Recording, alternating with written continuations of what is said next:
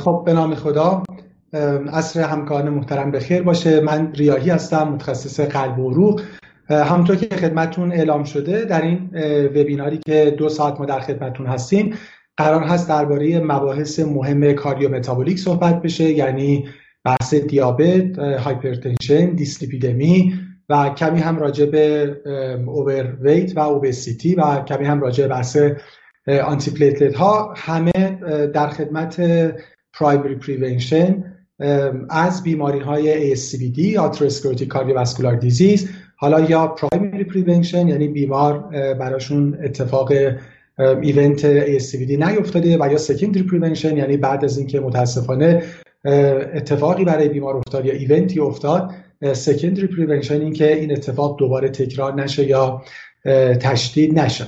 همونطور که باز خدمتتون اعلام شده ما این بحث و گفتگو رو بر اساس معرفی یک case خواهیم داشت.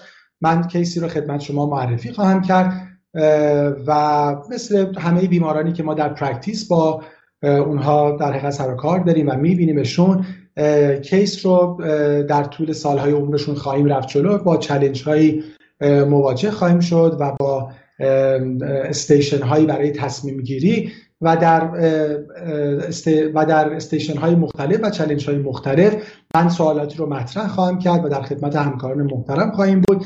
ضمن اینکه evidence رو برای ما review خواهند کرد به صورت کوتاه با practice خود اونها و art of thinking اونها در practice هم آشنا خواهیم شد. برای من باعث افتخار هست که برای این وبینار در خدمت سه نفر از همکاران بسیار محترم باشم. جناب آقای دکتر استقامتی متخصص بیماری های داخلی و فوق تخصص بیماری های قدرت و متابولیسم. آقای دکتر استقامتی سلام عصرتون بخیر و خیلی ممنون که این دعوت رو قبول کردیم سلام خدمت جناب علی همکاران محترم و همه اونهایی که ما رو می‌بینند و میشنوند در خدمتتون هستم. خیلی متشکرم. همینطور جناب آقای دکتر سزاوار متخصص قلب و fellowship intervention.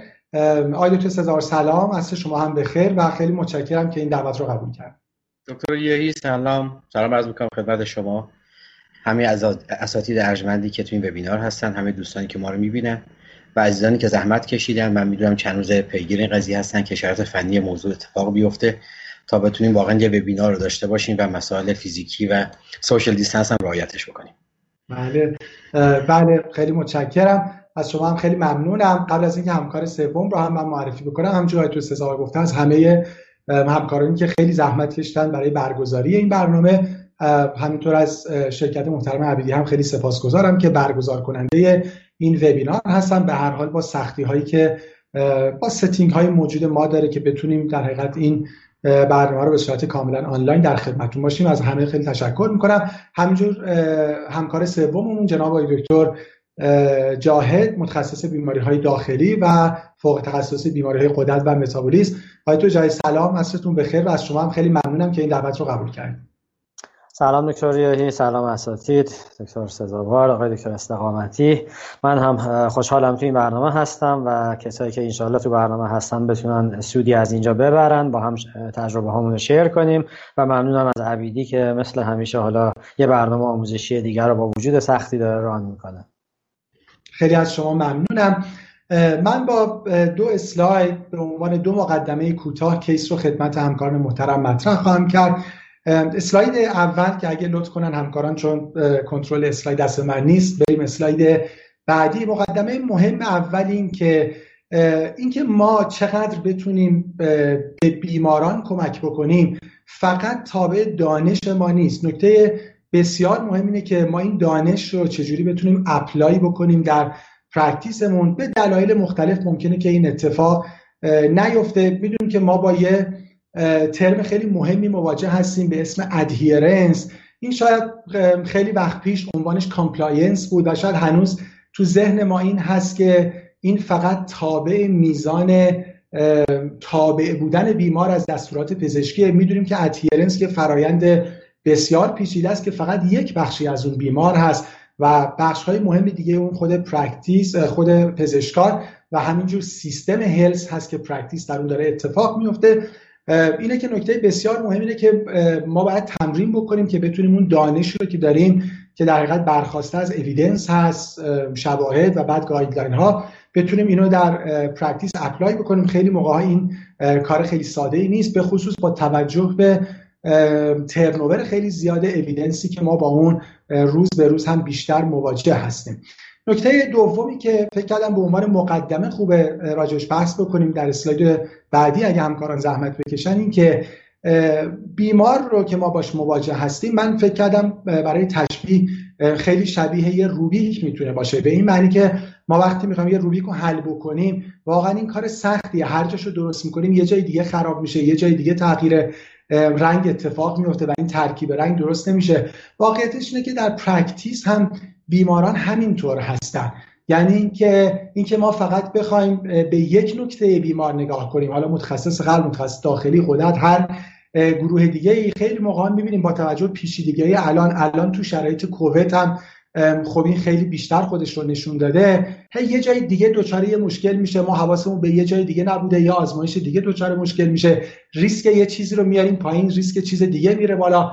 و این پیچیدگی های امروز پزشکیه و باعث میشه که پزشکی چیزی بیش از دانستن guideline ها و artificial intelligence باشه. اگه فقط بحث بحث دونستن evidence و guideline ها بود واقعا شاید یک ربات خوب یک کامپیوتر خیلی پیشرفته می‌تونست به جای ما فکر بکنه و تصمیم مناسب بگیره. حتما AI بسیار مهم هست ولی اون در خدمت art of thinking یک practitioner هست. برای همین جمله بسیار مهم این هست اگه تو اسلاید بعد ببینیم که در practice بسیار بسیار مهمه که ما نگاهمون به بیمار یه نگاه holistic باشه. بیمار رو به صورت یک مجموعه در هم تنیده ببینیم و نه اینکه فقط یک بخشی از بیمار رو بخوایم ببینیم و اون بخش رو practice بکنیم. طبیعتا این نیازمند کار تیمی هست امروز و ما سعی کردیم خود این موضوع کار تیمی و نگاه holistic به بیمار رو تو شکل این وبینار هم داشته باشیم و همکاران در حقیقت field های مختلف رو کنار هم داشته باشیم. همکاران cardiologist endocrinologist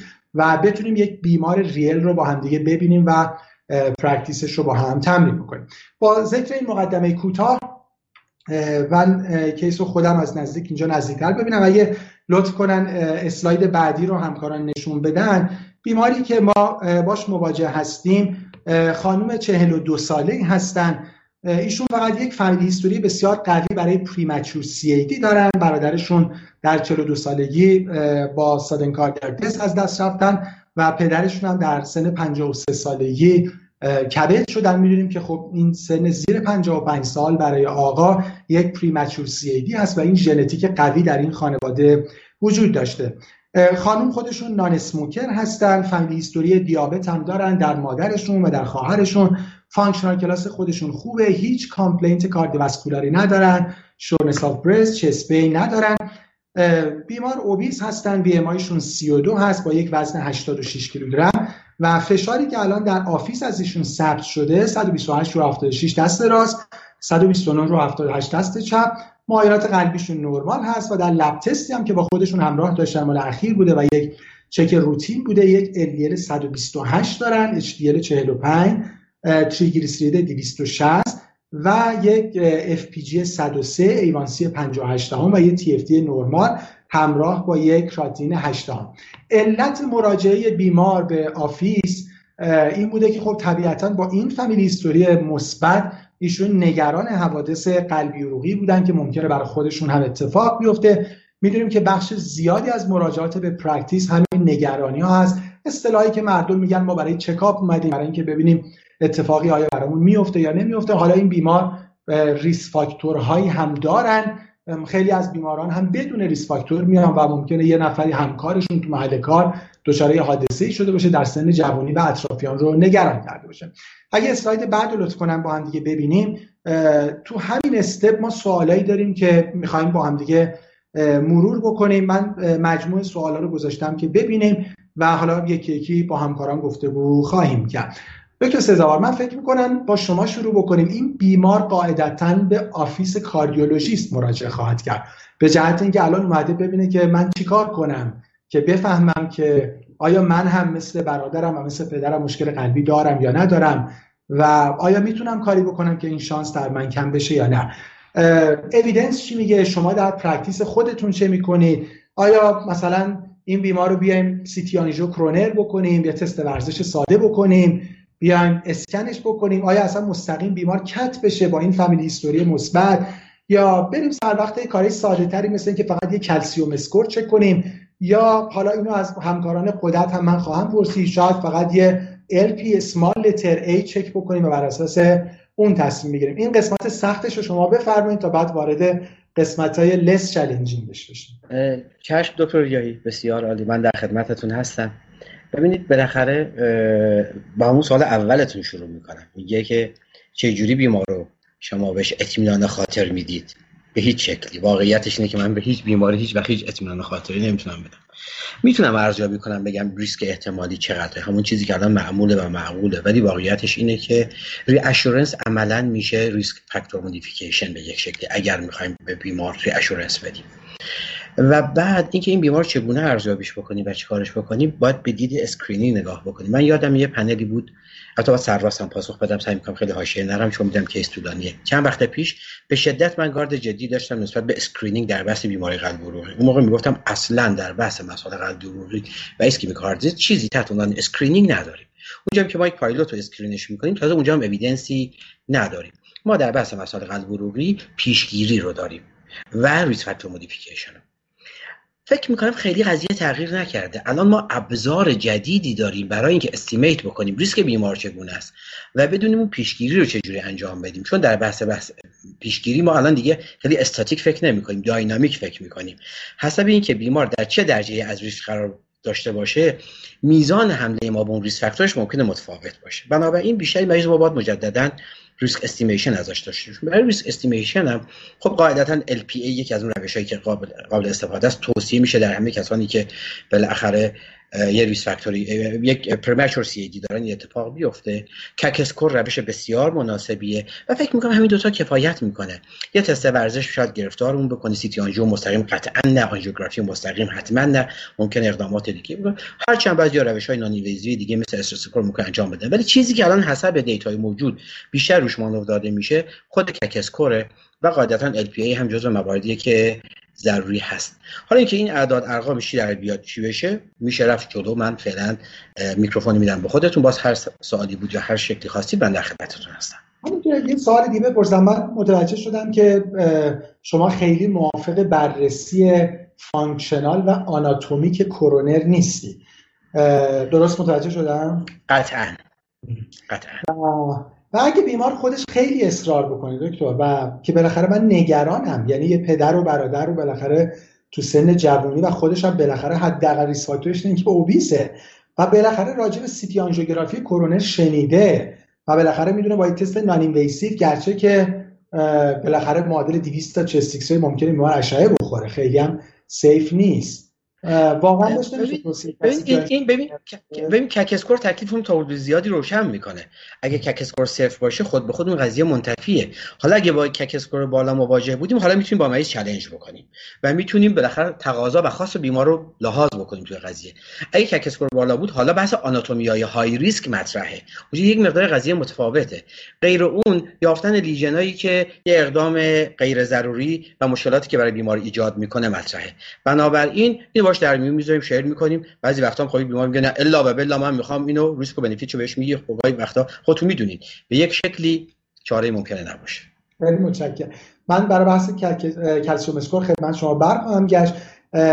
آقای دکتر جاهد یکی از توصیه های دکتر سزاوار چک کردن LPA بود. شاید به عنوان یه ریسک انهانسر که شاید اگه بالا باشه خب روی تصمیم گیری های موثر باشه. واقعیتش خیلی چکم میشه. گایدن ESC هم به ما این اجازه رو میده که ما یک بار در طول عمر برای هر کسی این LPA رو چک بکنیم. یعنی گایدن ESC 2019 به ما این اجازه رو میده. واقعیتش خیلی موقع چک کردن یا آزمایش خیلی مشکلی نداره. بعد ما نمی‌دونیم چیکار بکنیم این آزمایش رو. الان من به عنوان یه مثال خدمت شما نوشتم. فکر کنیم بیمار با یه LPA 120 بیاد که خب بالاتر از 30 تا 50 بالاخره significant میشه. خب ما چی کار کنیم الان؟ فکر کنیم همین بیمار با یه LPA 120 اومد. الان پلن ما چی خواهد؟ آقای دکتر واقعیش اینه که توی حالا منابع endocrine ما یه gap داریم توی این case که از همینجا تقریبا می‌تونیم بحثش رو شروع کنیم و اینه که این case فعلا یه پردیابته البته ما با multi risk factor.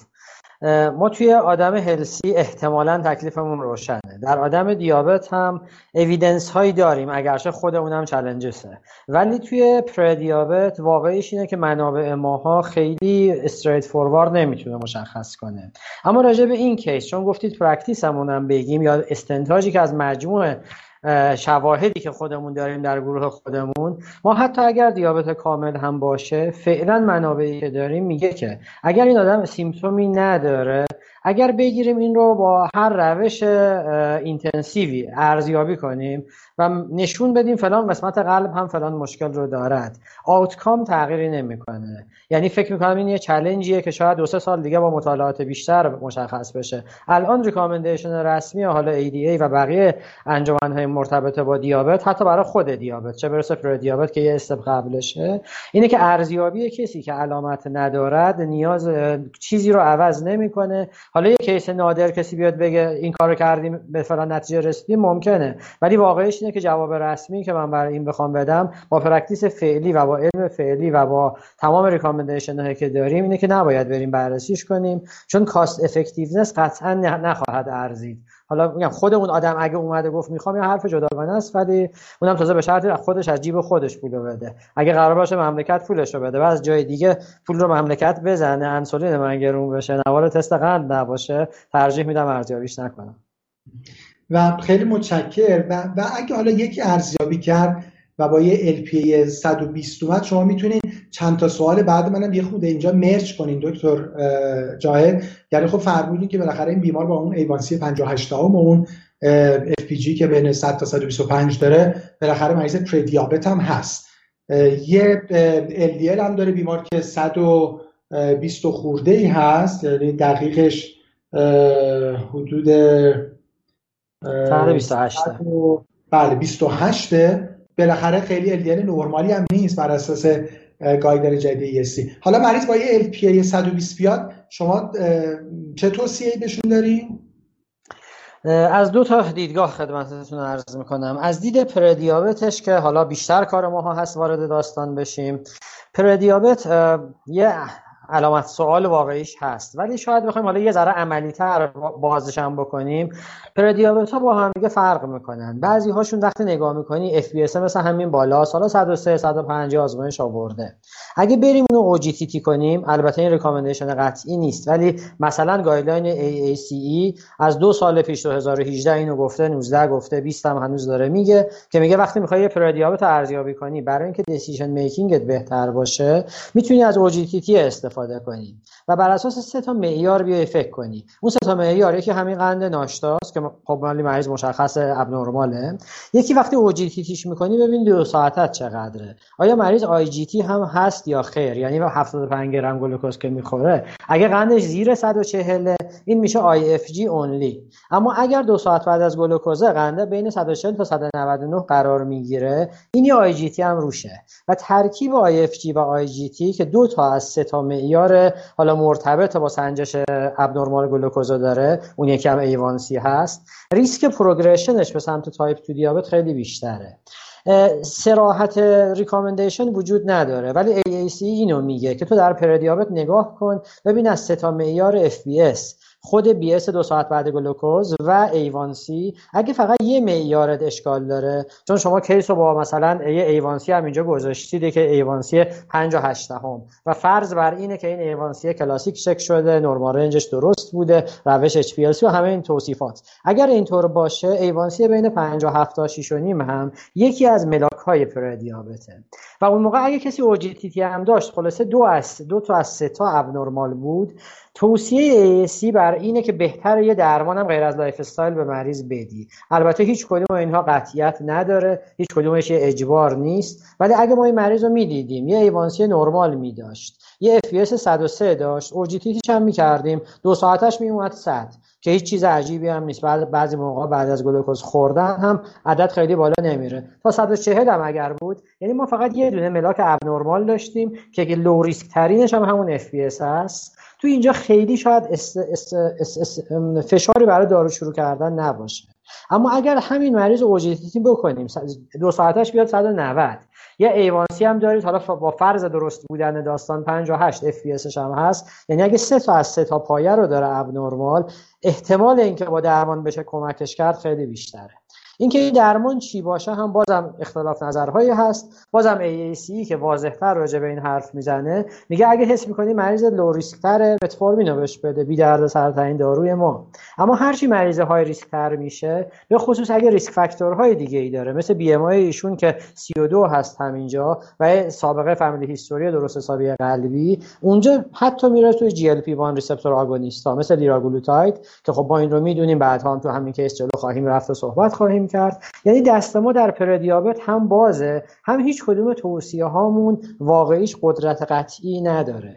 از اون ور تفسیر ما روی چربی اگر در محیط endocrine بخوایم بیایم باز اولش به مارک قنده بستگی داره. پس به احتمال خیلی خیلی زیاد ممکنه این case اگه سه تا همکار مختلف ببینن با judgment های مختلفی پیش بریم. بعضی ها force بیشتر دارویی بعضی ها صبر بیشتر. اما من می‌خوام اون family history خیلی مثبت قوی به این بیمار رو بذارم کنار اون ای که شما فرمودید. یعنی اگر در case عادی من عرضم اینه که حتی اگه دیابت بود نریم اولویتش کنیم. اما اگه به فرمایش شما یه کسی حالا تست گرفته عددش هم بالا اومده من چون تو این تیکه واقعیش مسلط نیستم و قرار نیست تو اینجور case ی بتونم همه رو قضاوت کنم تو اینجور وقتا کمک می‌گیرم. یه مشورت می‌گیرم از یه همکار قلبم. که فلانی من اینو دیدم دیدگاه من براش اینه. احتمالا حدس می‌زنم با دو از سه تا ریسک فاکتور قلبی. این تو دو سه سال آینده اوضاعش خیلی بد میشه و ما جدیتر میشیم. یه ال اینطوری هم داره. شما به من بگو آیا اگر بیام این رو اولویشن بیشتری بکنیم توسط شما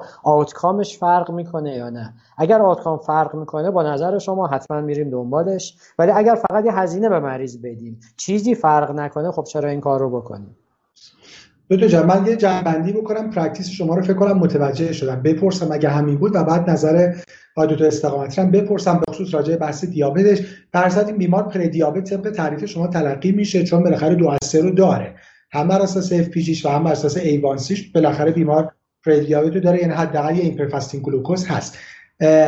شما من اینجور متوجه شدم ترجیح میدیم بیمار یه دارو بگیره. درسته؟ برای دیابت برای دیابت بله درست انتخاب اون دارو رو هم خب همونطور که فرمودید alternatives خیلی مهمه. ما حق نداریم و نمی‌تونیم در عمل که بگیم داروی تو فقط همینه. من اینو میگم تو باید اینو انجامش بدی. تو این step که همه چیز تو پره دیابت محیط vague هست و مبهم باید برای مریض توضیح بدیم که خب متفورمین دارو خیلی ساده تو بدون دردسر بدون عارضه بدون هزینه. اما efficacy ش هم محدودتره.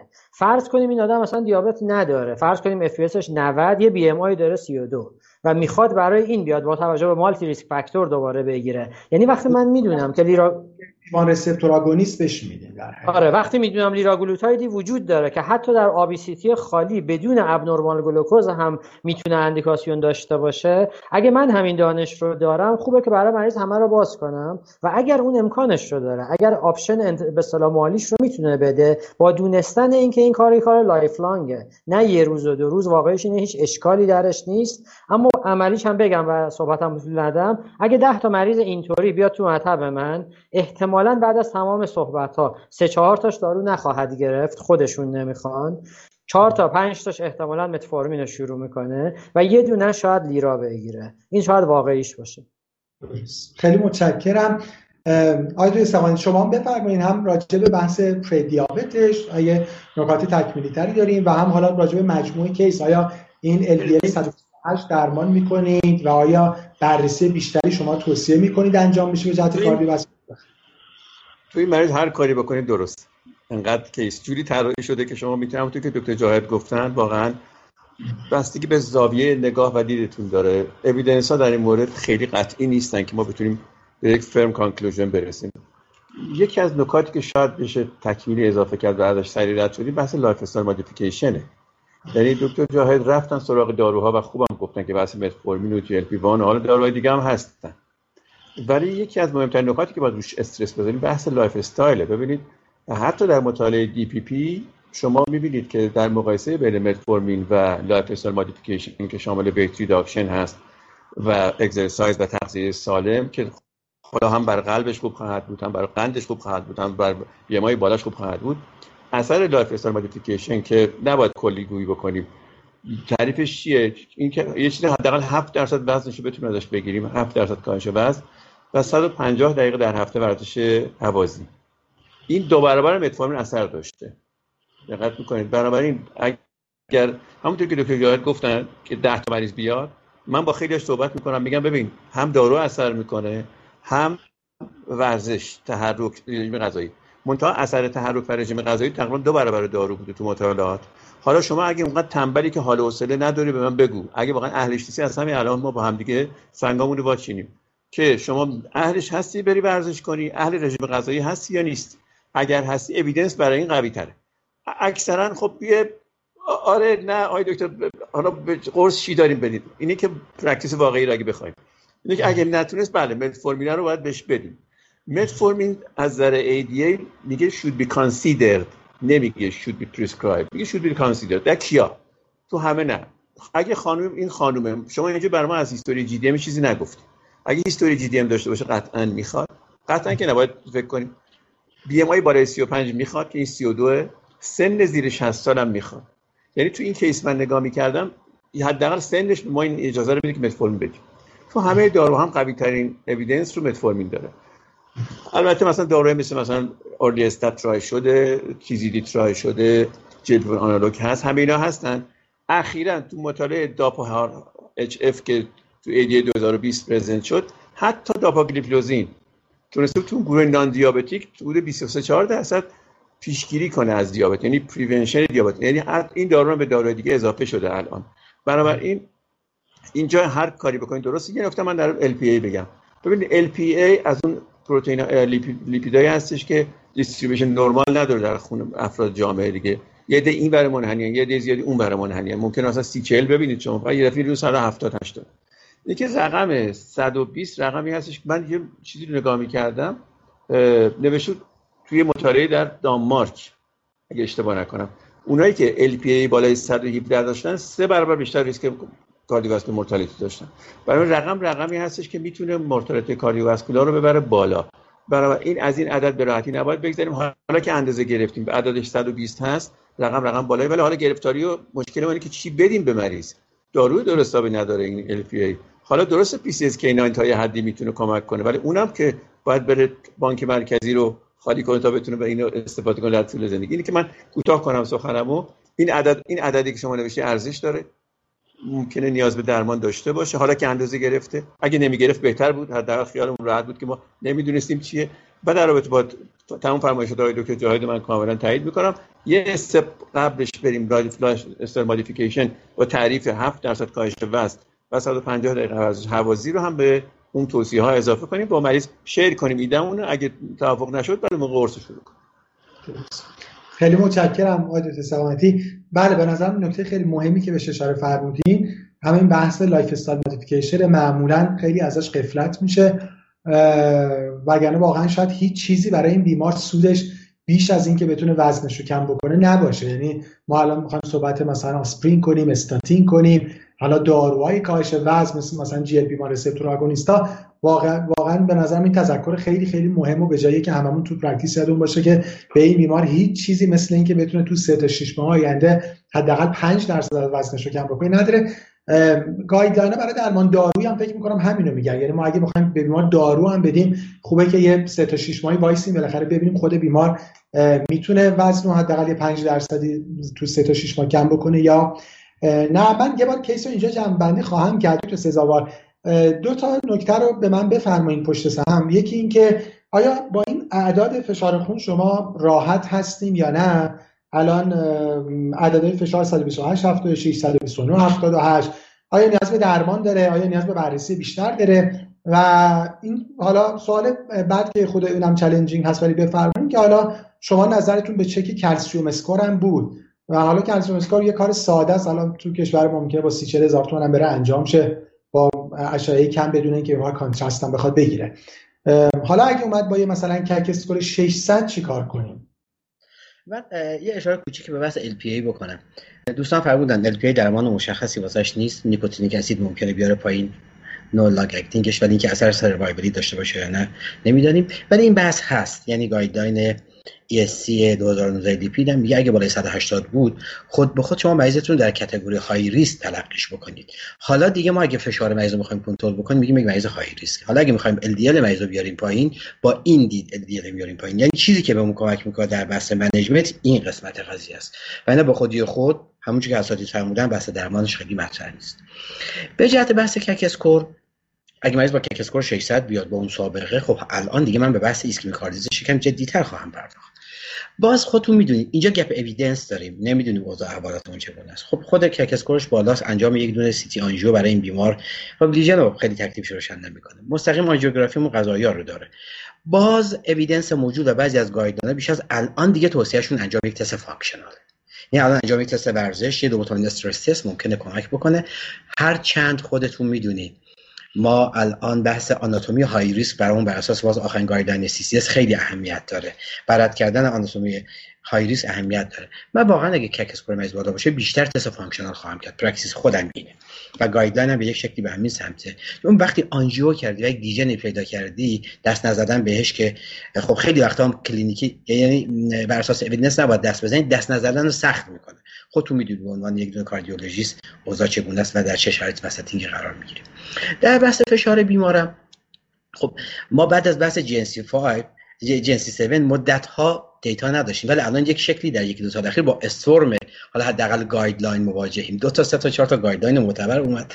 آخریش هم guideline ESH حالا یکم اعداد پایین یکم اعداد بالاست. یکم فرق می‌کنه. ولی چیزی که توی فراز قبلی صحبتم گفتم الان بحث دیدگاه ما با hypertension هم یک بحث dynamic ه یک جایی ممکن ما borderline hypertension بر اساس evidence درمان بکنیم. یه جا ممکن استیج یک رو بگیم نه. حالا صبر کن برای مدت رژیم غذایی تو دستورات های دکتر استقامتی که گفتم جهت لایف استایل رعایت کن بعد بیا ارزیابیت بکنیم. این بیمار ما در نظر بگیم بیمار های ریسکه یعنی خود به خود الان های ریسکه یک فامیلی هیستوری مثبت داره. ریسک فاکتور هم داره. آبس هم هست. حالا ال پی اچ 120 به اون 180 نمی‌رسه. یک جور های ریسک بیره های ریسک قرار بگیره در این حال اگه در اون کاتگوری قرار بگیره این فشار اگه داکومنته تلقی بکنیم. ببینید ذکر نشده چند بار فشارشو گرفته. ذکر نشده دو بار سه بار گرفته در چند تا ویزیت مختلف گرفته همین بوده یا نه. خیلی ما risk factor های دیگه نمی‌دونیم. به بحث masked hypertension خیلی فکر نمی کنیم این فشار اگه documented تلقی بکنیم فعلا risk factor modification و follow خیلی متشکرم. من اگه اجازه بدین یه جمع‌بندی بکنم. بعد قبل از اینکه بخوام برم case رو جلو هر کدوم از همکارا اگه باز نکته اضافی داری داشتن یا فکر میان تو practice نکته دیگه ای دارن خودشون میکروفونشون روشن بفرماین و نکتهشون رو بگم. من جمع‌بندی که داشتم برای audience بتونم چند دقیقه کوتاه case رو تا اینجا جمع‌بندی بکنم که به هر بیمار ما بیمار low risk ی نیست. حداقلش اینه که یه risk factor بسیار مهم داره و اون ژنتیک قویه که در این خانواده وجود داره. risk factor دومشون این که بیمار obese ن و risk factor دیگه این که prediabetes هستن و risk factor دیگه این که همونجوری که دکتر سزاوار گفتن فشارها گرچه در محدوده hypertension نیست اما حداقل بر اساس guideline ACC/AHA elevated تلقی میشه. یعنی ما به بیمار باید بگیم شما prone به hypertension هستین و نکته مهمی که دکتر سزاوار گفتن اگه شک کنیم که masked hypertension ه یعنی که مثلا این البته کار گوش دکتر سزاوار فقط. اینکه S4 بتونیم بشنویم در physical exam و بگیم احتمالا بیمار ممکنه یه end organ damage ی داشته باشه یا بیمار خودش گزارش از فشارهای بالا تو منزل بده می‌تونیم برای بیماری هولتر فشار ببندیم یه وقت بیمار masked hypertension نباشه. پس با یه بیمار high risk مواجه هستیم. اینکه چیکار بکنیم یا نه با توجه همه نکاتی که گفتن من فکر می‌کنم consensus تقریبا این بود. practice همکاران محترمی که ابتدائاً بیمار رو نه تست functional نه تست آناتومیک به جهت بررسی کرونر نمی‌کنن. حالا اگه غیر از این بود البته بفرمایند. CAC score پیشنهاد دکتر سزاوار بود که حداقل اگه صفر باشه بیمار یه reassurance نسبی بگیره که بالاخره شما burden atherosclerotic تون burden خیلی پایینی هست. LPA guideline اجازه داده. فکر می‌کنم consensus این بود که اگه چک بکنیم به عدد 120 بالاست. یعنی همچون که دو تا استفاده فرمودن بالاخره یه linear relationship ی وجود داره بین LPA ولی این تقریبا قطعی evidence ه ولی اینکه بعد چیکار کنیم؟ من برداشتم از نکاتی که همکاران فرمودن این بود که در حقیقت یک risk enhancer ممکنه که به درمان لیپید به درمان hypertension اونجا کمک بکنه. یعنی threshold ما رو برای درمان بیاره پایین. و نکته بعدم اگه CAC score بیمار احیانا بالا بود نظر دکتر سزاوار این بود که مستقیم سر وقت آناتومی نریم چون بعد ما از function خبر نداریم. یه تست imaging functional بشه مثل dobutamine stress echo یا MPI راجع درمان پردیابت نظر به درمان دارویی هم بود ضمن اینکه میشه بیمار رو follow کرد. و راجع به weight control هم بحث این بود که خب خود بیماری تلاشی بکنه ولی اگه نشد میشه برای بیمار دارو هم شروع کرد. طبیعتا فکر می‌کنم چیزی که تقریبا مسلمه این که اگه بیمار بالاخره استطاعت مالی داشته باشه الان GLP 1 receptor agonist ا مثل لیرا گزینه بسیار مناسبی برای بیمار هست. این جنبندی من بود. اگه نکته ندارین من کیسو برم. فقط دکتر بحث لیپید این مریض بحث نشد. می‌خوایم بذاریم استیج بعد چون بخاطر تو همین آره. استیج همین بیمار به مشخصات بس ال دی الش من برداشتم این بود که شاید منظور اینه که این ال دی درمان نشه ولی اگه نکته هست با ال دی ال دی 128 طبق گایدن یس دیگه ال نرمال نیست بالای 116 است. ولی من برداشتم این بود که فعلا با همین lifestyle modification و کاهش وزن و اینا ولی بفرمایید اگه کسی الان تو این stage م نظر به این داره که بیمار استاتین دریافت بکنه بفهم ببین من حالا دوست دارم نظر واقعا دوستان dia... diabetic رو بشنوم. ولی ببین guideline دیابت این بیمار high risk الان تلقی میشه. و اگر high risk تلقی بشه قاعدتا LDL باید بیاد زیر 70 و قاعده خب بیمار دیابتی ولی تلقی نکردیم هنوز. نه نه diabetic نیست. نه نه. ببین family history مثبت داره. obese LDL بالا داره. خود به خود high risk تلقی میشه. یعنی family history با یک major risk factor که حالا اگه obesity major risk factor تلقی بکنیم در category high risk قرار بگیره و قاعدتا الان LDL زیر 100 زیر 70 خواهد خواست. و طبیعتا حالا من دوست دارم میگم این challenge یه که هست و وجود داره. یعنی guideline اخیر ESC خیلی سختگیرانه است در بحث LDL یک جوری اصلا همه راه ها ختم میشه به استاتین در کاهش LDL بنابراین دوست دارم بدونم واقعا attitude دوستان چیه یا خواستین میریم تو مرحله بعد؟ من خیلی با توجه که یکم از زمان عقب هستیم اصراری الان ندارم. دکتر جاید میفرمایید اگه نکته هست بفرمایید بگم کسی بله فرمایشات دکتر راجع به detail guideline های ما درسته برای دیابت. همونطور که اول اشاره کردم پردیابت هیچ کجای بحث هامون تکلیفش روشن نیست. چون هنوز نتونستن روشن کنن. نه اینکه اهمیت نداره. پس از نظر evidence ی تا جایی که من می‌دونم ما جواب guideline ی براش نداریم. اما بازم چون فرمودید practice هامون هم بگیم واقعیش اینه که به صورت قطعی هم من این رو درمانش می‌کنم high risk میبینمش و دوز بالا هم بهش میدم. ولی اگر کسی به من بگه که ADA یا ACA شما کجا اینجور چیزی داره؟ فعلا ما تو پردیابت یه گپ داریم. همونطور که دکتر گفتن سالها بعد از JNC 7 شما چیزی نیومد. حالا یهو چهار تا اومد. من فکر می‌کنم تو دو سه سال آینده راجع به پردیابت یه سری دیتا متقن خواهد بود ولی فعلا یه دور ایندیویژوال و هر همکاری ممکنه یه جور خودش نظر بده. خیلی ممنون. بله بله. آی اف جی آی جی تی اصلا چیز خوشخیمی نیست. چون یکی از risk factor های بیماری قلبی عروقی حتی در همین stage. انواع مشکلات آتروسکلروز قلبی عروقی رو زیاد می‌کنه. برای از این دیدگاه اگه نگاه کنیم همین مریضی که الان prediabetes هست بیماری هستش که در ریسک بیماری قلبی عروقی هم هست. از اون ور خب family history قوی هم داره LDL بالا داره. این که اگر کسی بعد از lifestyle modification و diet اینها اگر این بنی من خودم باشم یه سه ماه گاهی ممکنه میگم برو diet اینها رعایت کن lifestyle modification بده. اگه نشد بعد ممکنه که دارو شروع کنم برنامه guideline ESC البته guideline های endocrine فعلا این رو به اون شکل مستقیم توصیه نمی‌کنه درست. یعنی متشکرم. من فکر کنم حداقل consensus اینه که اگه بیمار LDL بالا هم داشت دیگه عملا یه risk risk enhancer کنار این LDL قرار می‌گیره و و درمان می‌گیره. اگه وقت LDL پایین داشت مثلا 10 20 شکر بالاخره یه خود در حقیقت challenging خواهد شد. همونجور که میگم بالاخره متفاوته. توی guideline 2019 ESC که very high risk high risk داره. حداقل تو اون category بیمار very high risk نیست. چون اونجا مواردی مثل اینکه بیمار established CVD داشته باشه یا یه FH باشه familial hypercholesterolemia همراه با یه risk factor دیگه. حتی FH familial hypercholesterolemia اگه یه risk factor هم نداشته باشه میفته بیمار تو category high risk ولی به نظرم به نکته که سزاوار به خوبی اشاره کرده خوب همه تو ذهنمون باشه اینکه LDL 128 بیمار LDL نرمال نیست. یعنی به بیمار باید بگیم شما یه risk factor دیگه هم داریم و اون hypercholesterolemia و این بالاخره همون guideline ESC که دکتر سزاوار فرمودن با کلاس دوی A اجازه میده که اگه بیمار با lifestyle modification نتونست اینو بیاره زیر 116 ما اجازه داریم همونجوری که دکتر جاید فرمودن بیمار رو با یه high intensity dose statin حداقل درمانش بکنیم خب خیلی متشکرم. اگه اسلاید بعد رو همکاران نشون بدن ما بریم دو سال بعد یعنی در شرایطی که بیمار 44 سالشون شده. CAC score دو سال پیششون یعنی اون موقع کاری که برای بیمار انجام شده یک CAC score فقط چک شده که خوشبختانه CAC score بیمار صفر بوده و این تا حدود زیادی همچون که دو تا گفتن گارانتی که نمیشه داد ولی تا حدود زیادی بالاخره خیال بیمار رو می‌تونست راحت بکنه. همون موقع دکتر سزاوار با شک به اینکه بیمار نکنه masked hypertension باشه برای بیمار یه ambulatory blood pressure monitoring انجام شده بوده که باز هم فشارهای elevated بوده و بیمار فقط توصیه به regular exercise و healthy diet شده و برای بیمار متفورمین هم به جهت پردیابتشون شروع شده باشه. الان بیمار دو سال بعد برای ویزیت follow-up اومده. ما بحث خیلی طولانی تو همون قسمت اول بود که سوالای زیاد داشتیم. تو بخشای بعد تعداد چالش ها کمتر هست.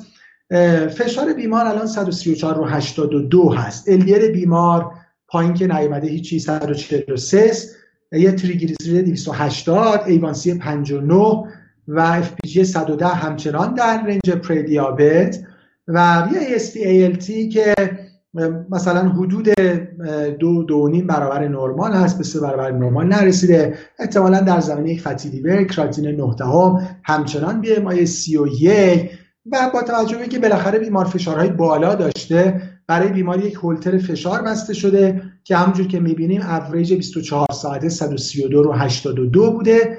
daytime average بیمار 136 رو 88 بوده و nighttime average شون هم 122 روی 72 دکتر سزاوار اگه موافق هستیم با شما شروع بکنیم و بعد به جهت بحث لیپید گرچه اشاره شد با همکاران endocrinologist و بعدش هم با هر دو گروه محترم راجع به بحث مهم آسپرین بالاخره بیمار hypertensive شد الان.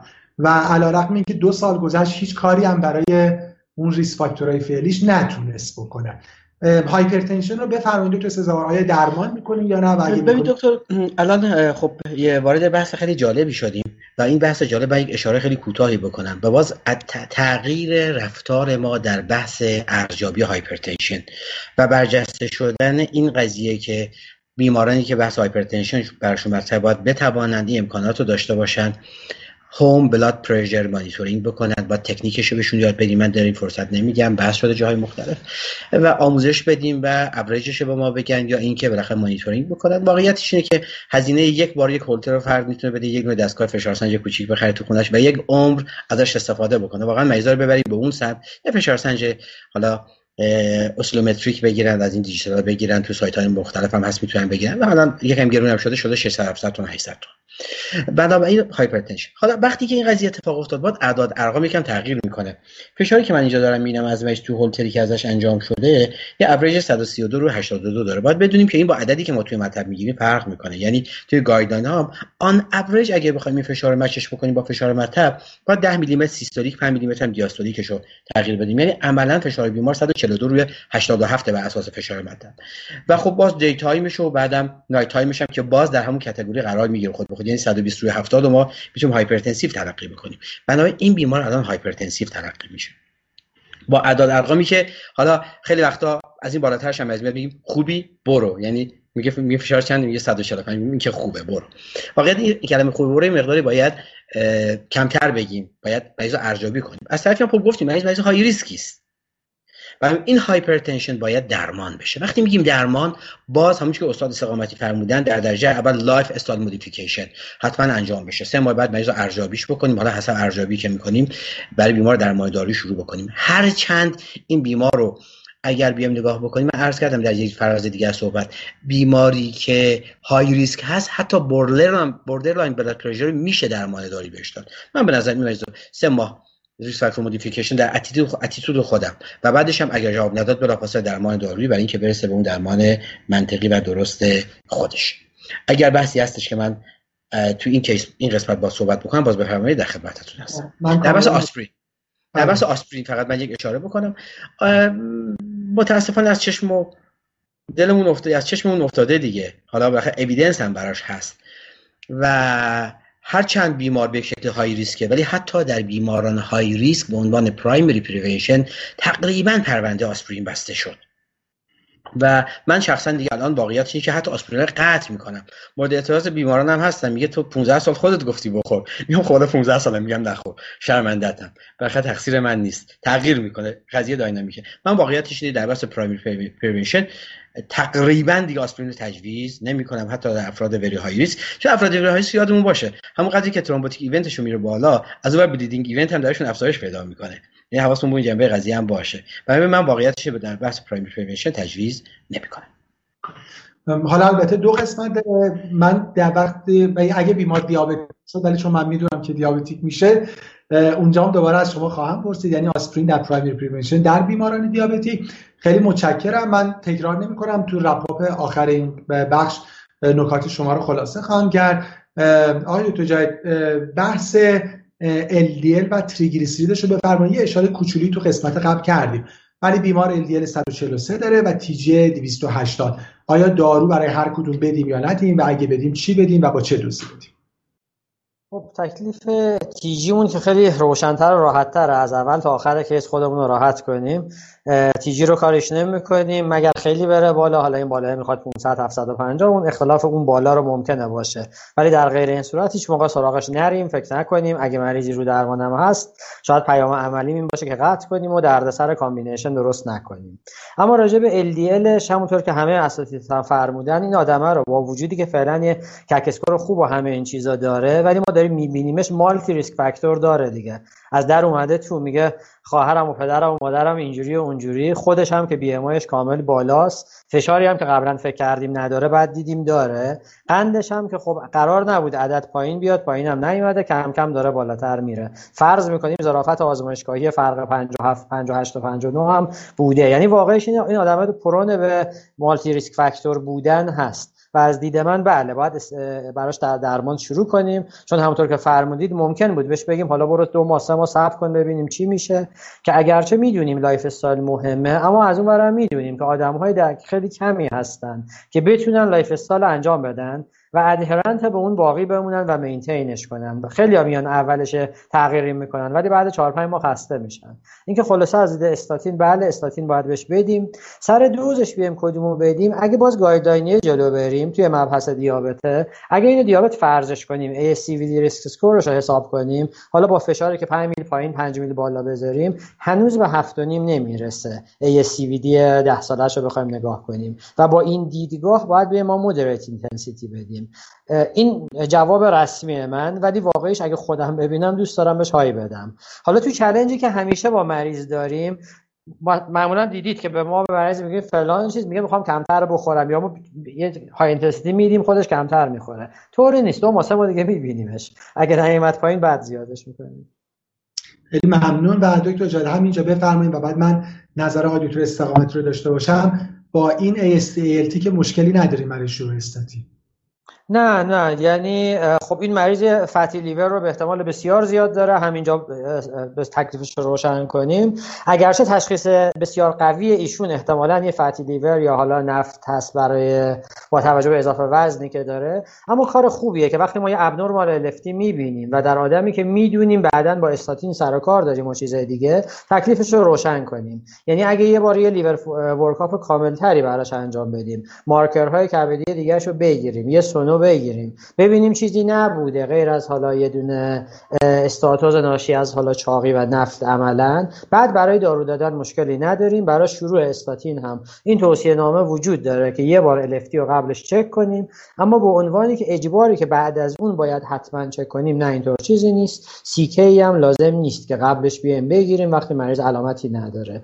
یعنی اگه ما بخوایم فکر کنیم چون liver function مشکل داره به صورت practice واقعی. کسی بگه شد abnormal چون ALT بالاست دارو ندم. بسیار از کسایی که دیابت دارن یا پره دیابت هم مثل همینا already خودشون baseline AST شون بالاست و موقع اونا رو محروم می‌کنیم از درمانی که outcome شون رو بهتر می‌کنه. پس تا سه برابر بودن برای شروع مشکلی نداریم. اگه بالای پنج برابر باشه باید صبر کنیم. سه تا پنج هم under observe و close follow خیلی متشکرم. آقای دکتر استقامتی آیا شما با این پلن به جهت و TG موافق هستین و یه بله. نکته دوست داریم نظر همکاران اندوکرینولوژی رو بدونیم. با آسپرین راجع به آسپرین آیا با دکتر سزاوار موافق هستین یا اینکه شما ترجیح این جواب سوال آخری آسان‌تره بله من با دکتر سزاوار موافقم. خود منم همین کارو می‌کنم. خیلی هم اعتراض می‌کنن که چرا آسپرین رو قطع کنیم. میگم خب حالا مطالعات جدید خیلی تایید نمی‌کنه. ثبت می‌کنه. ببینیم مطالعات چی نشون میده. بله منم خودم هم این همین کار رو می‌کنم. اتفاقا اعتراضم میشنوم که چرا باید آسپرین رو قطع کنیم. من موافقم با ایشون. در رابطه با بحث LDL هم با دکتر جاهد موافقم. ببینید اصولا این مریضی که الان اومده با توجه به اینکه چاق فشار خونی پری دیابتیس داره کبد چپ داره تیجی بالا داره منم بهش استاتین میدم. هم برای LDL ش خوب هم یه ذره HDL ش چون ما برای HDL که دارو اختصاصی فعلا نمیدیم. اون هم باید practice غلطیه که برمیدارن به این اینا خیلی fenofibrate میدن که نباید داد این مرحله. اینه که من موافقم که استاتین رو بدیم. اینکه high intensity بدیم یا moderate intensity بدیم رو من practice خودم honestly بگم من معمولا moderate intensity شروع می‌کنم. برای که compliance مریض رو ببینم ببینم چقدر حالا این مریض تحمل می‌کنه به نسبت به دارو. و اصولا ما مطالعاتی که تو ایران انجام دادیم حالا شاید خیلی evidence قوی نباشه ولی واقعا ما تو بیمارستان امام low dose statin therapy رو مطالعه کردیم. و واقعا تو مریض های ایرانی حداقل ما خیلی ازش اثر بدی نداریم. یعنی ما واقعا مریض های کمی نداریم که با دوزهای کم استاتین هم کنترل میشن. خیلی اون دوزهای بالا رو ما توی practice غربی می‌بینیم. من موافقم با اینکه به این moderate intensity بدیم دوزهای بالا ندیم و صبر کنیم ببینیم نتیجه چی میشه. خیلی زیاد طولانی صحبت نکنیم که به بقیه سوالا برسیم. خیلی متشکرم. من می‌تونم case رو برم جلو فقط برای اینکه برای audience محترم wrap-up ی کرده باشم تو هر قسمت. راجع به اینکه یه اسلاید بریم جلو که همکارا سوالی که ما بحث کردیم رو ببینم بله. نکاتی که تو این قسمت بحث شد این سوالا بود. که به جهت hypertension بیمار چجوری classified شد؟ نکته مهمی که آیتو سزار فرمودن بحث این که ما حواسمون به equivalency اعداد Holter home blood pressure monitoring و اعداد office باشه. این مریض تقریبا معادل فشار 140 رو 90 یعنی دیگه hypertensive در stage 2 نکته آقای دکتر سزاوار اشاره فرمودن نکته مهمی بود این که guideline ESC و ISH این مریض رو اجازه میدن که مثلا یه بالاخره سه ماهی lifestyle امتحان بکنه چون فشارش زیر 160 رو صده. و اگه نشد درمان دارویی بشه. البته guideline ACC/AHA از همون اول اجازه میده که بیمار درمان دارو بشه. یه بخشش هم حتما به judgment پزشک برمیاد این بیماری که تو دو سال نتونسته کاری بکنه تو سه ماه هم بعید می‌دونم که بتونه کاری انجام بده که این فشار بیاد پایین. شاید به این دلیل ولی بالاخره میشه یه سه ماهی هم صبر کرد. ولی خب تو این دو سال اتفاقی نیفتاده بود. و درمان دارو به هر حالا یا همون موقع یا سه ماه دیگه شروع کرد. زمینه که خب guideline ACC/AHA حتی اجازه درمان دو دارویی هم میده. خب می‌دونیم که بالاخره guideline خیلی aggressive تری هست. guideline آمریکایی hypertension در مقایسه با guideline های اروپایی hypertension. و خب بالاخره بیماری یکی دو ماه بعدم حتما باید follow بشه تا به target ش برسه. راجع low dose آسپرین نکته بیشتری به عنوان رباب ندارم. تقریبا consensus همه همکارا مثل همه guideline ی هست که نقشش در primary prevention خیلی weak ه. حالا به دیابتی شدن بیمار هم می‌رسیم. اونجا دوباره صحبت خواهیم کرد. فعلا که بیمار دیابتی هم نیستن. اینه که عملا guideline ها الان کلاس سه recommendation ن. این که بخوایم به این بیمار آسپرین برای primary prevention بدیم. راجع به هم که دیگه فکر کنم حتی تو اون step قبلم یه صحبتی بود که بیمار سه تا 6 ماه بعد هم می‌تونستیم استاتین شروع کنیم. اینجا که دیگه قطعا میشه استاتین شروع کرد. اینکه با چه دوزی بین moderate و high intensity dose اختلاف نظری وجود داشت. من فکر کنم اختلاف نظر در guideline ها هم هست. یعنی آقای دکتر جاهد احتمالا تبعیت کردن از guideline آمریکایی با توجه اینکه ریسک ASCVD ی بیمار خیلی بالا نیست. ببخشید آقای دکترم آقای دکترم گفتن از اول moderate شروع می‌کنیم. ولی در practice شون گفتن که من high intensity میدم. ولی واقعیتش اینه که guideline آمریکایی اجازه moderate intensity میده. نظر دکتر استقامتی بود. ولی واقعیتش اینه که guideline ESC 2019 به ما اجازه میده که اگه بیمار eligible برای دریافت استاتین بود از همون اول بیمار high intensity dose statin رو هم دریافت بکنه. فکر کنم هر دو practice guideline based هم خواهد بود. عدد سیکی که عدد الفتی بیمار هم که صحبت شد این نیست. حالا بیمار به جهت اینکه چرا البته الفتیش بالا هست همونجوری که گفتن خوب هنوز که استاتین رو شروع نکردیم یه اولویشنی بکنیم. اگه اجازه بدیم من کیس رو برم جلو همکاران زحمت بکشن اسلاید رو بریم جلو. شش سال بعد بیمار رو داریم می‌بینیم. حالا بیمار پنجاه سالشون هست. در هر صورت در این پرکتیس فقط تذکری که من بدم این که اتفاقاتی که برای بیمار به جهت practice میفته به این معنی که درسته. ممکنه که همکاران criticize بکنن اتفاقی که به هر صورت برای بیمار در practice افتاده. 6 سال بعد بیمار به هر صورت ظاهرا فشارشون کنترل نشده و در یه stage دو تحت درمان با یه fixed combination قرار گرفتن. همراه با متفورمین همچنان 500 میلی گرم روزانه و فعلا دارن یه moderate intensity dose statin می‌گیرن یعنی روزواستاتین 5 میلی گرم روزانه. BMI بیمار خیلی تکون نخورده همچنان در مرز obesity هستن و الان در follow-up با routine lab test جدیدشون برگشتن و بیمار دیابتی شدن FPG شون 180 هست با یک A1C 8 و یه LDL ی که علیرغم اینکه درمان شده فعلا تو 119 مونده پایین تر به هر صورت البته اومده ما 140 خورده ای بودیم. و TG که 210 هست کراتینین بیمار 8 و GFR با MDRD 76 هست و ALT هم در همون حد باقی مونده. یه slide بریم جلو. طبیعتا اینجا عمده بحث ما راجع به بحث دیابتش هست. اول نظرات آقای دکتر جاهد رو حالا راجع به management دیابت به صورت کوتاه بشنویم که با چی شروع کنیم و دکتر جاهد چه جوری follow کنیم بیمار رو. آیا از همین اول یک دارو میدین دو دارو میدین و بعد کی بیمار رو دوباره follow می‌کنیم قسمت بعد یه صحبتی راجع به LDL-TG دوباره خواهیم کرد و آقای دکتر سزاوار حالا که بیمار دیابتی شد می‌خوایم ببینیم بازم به بیمار توصیه می‌کنیم که آسپرین نخوره یا اینکه بالاخره یه low dose آسپرین به بیمار میدیم آقای دکتر جاهد در خدمت. خب عرض کنم case case می‌تونه واقعی باشه از اینا ما هر روز می‌بینیم و case های سختی هن تو management چون چاقن و دیابت دارن. به هر حال این اتفاق که براش حدس می‌زدیم میفته افتاد. حالا توی کیس شما 6 سال طول کشید. 8 سال. از 42 سالگیش تا الان که 50 سالشه. معمولا ما زودتر می‌بینیم این اتفاقا. البته ما اینجا گپ داشتیم. نفهمیدیم از 44 سالگی تا 50 سالگیش کجا بود چطور شد چرا هر وقت مریض میشه میاد پهلو شما؟ و یه گپی هم که از همون اول اول خب خوبه راجبش بدونیم. اگه این آدم سیگارم می‌کشه از روز یک باید یه دعوای سیگارم باش می‌کردیم که خب تا الان نگفتیم راجبش. در هر حال الان دیگه guideline دیگه دعوا نداره. از اینجا مشخصه تکلیف که چی باشه اختلاف های کوچیک وجود داره ولی اصل داستان این که یه خانم فعلا 50 ساله است. و فعلا ما side effect ی ندیدیم ازش. پس اول ما تو دیابت باید بگیم عددمون target مون چیه؟ دلیلی برای اینکه این آدم بخوایم target ش رو بالا بذاریم نیست. یعنی A1C 7 درصد کاملا براش منطقی می‌تونه باشه.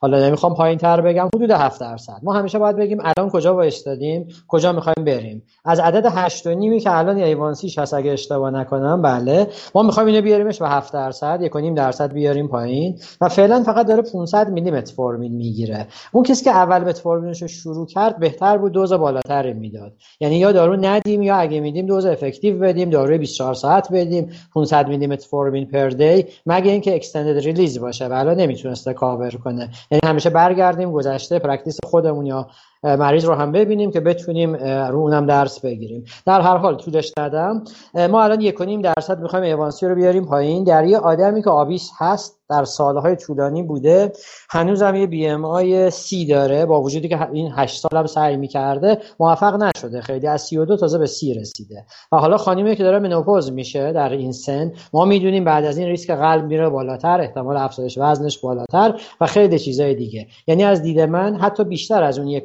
درصده در ذهنم باید بیام فکر کنم.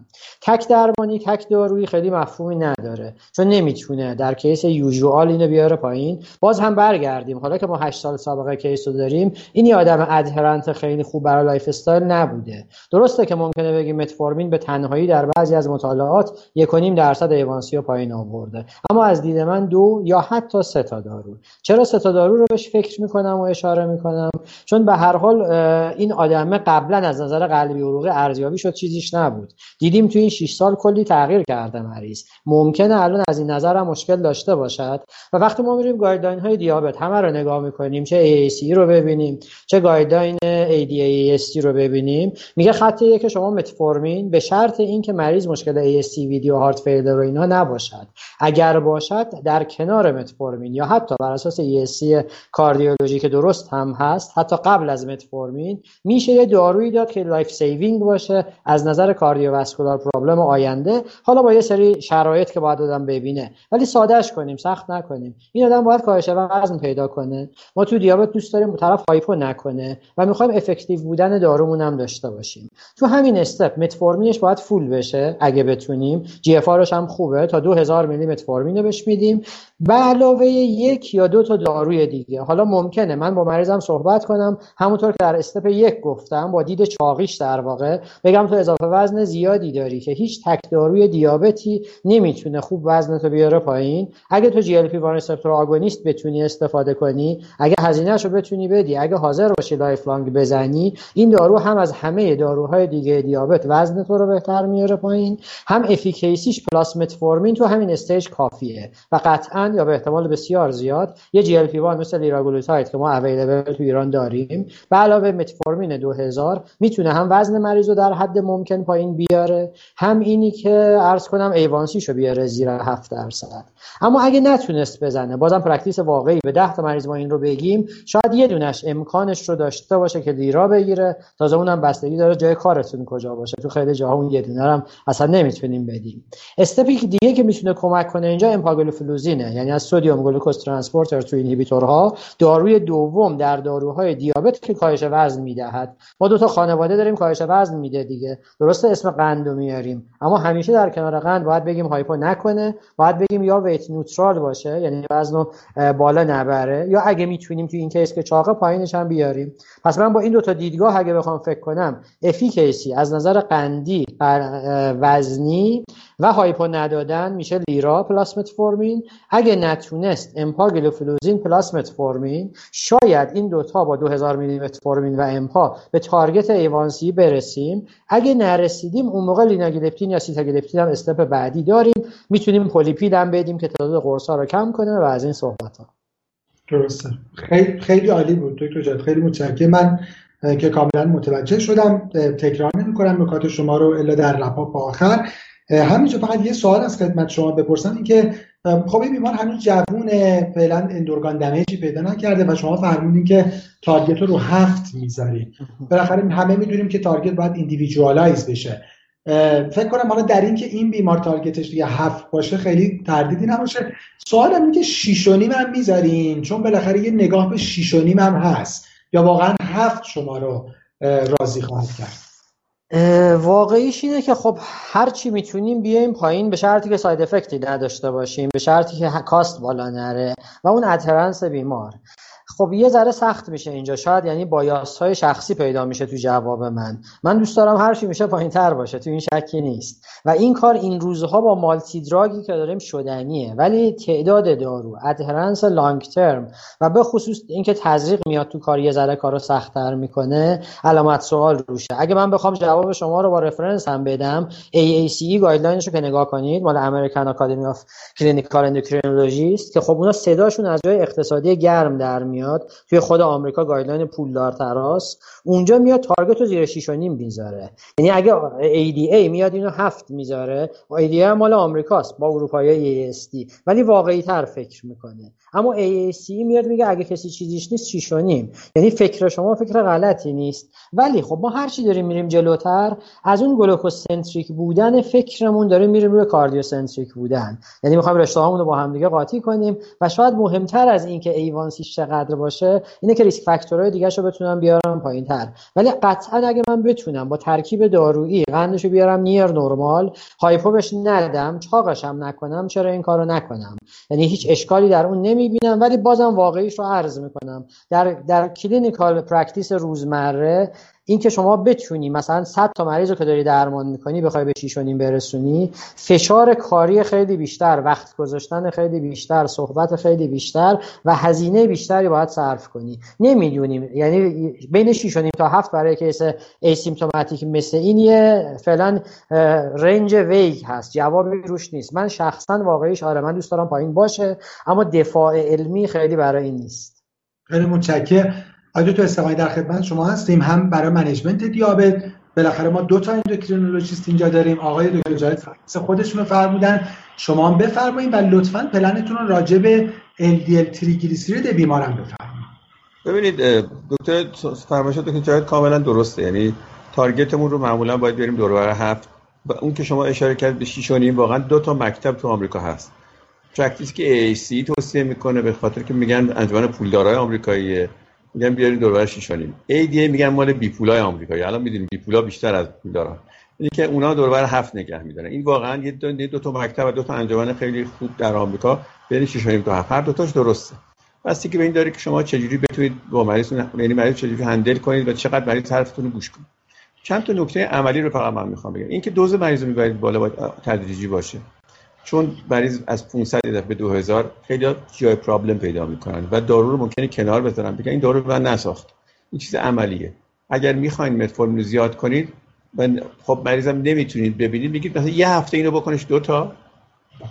خوب بودی مشکل نداشتی بعدش بکنش سه تا و چهار تا. یعنی اینو آروم ببرید بالا که مریض بعضیا میان میگن آقا من اینو خوردم تهوع گرفتم اسهال گرفتم دل درد گرفتم به من نمی‌سازه این دارو خراب میشه.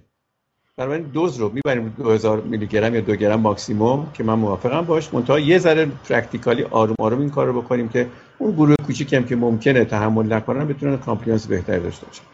بله برای BMI بالاست. فیت برای دادن GLP-1 analog. منتها خب هزینهش خیلی بالاست بیمه ها پوشش نمیدن. این مشکل عملی ماست. affordability خب کار رو خود سخت می‌کنه.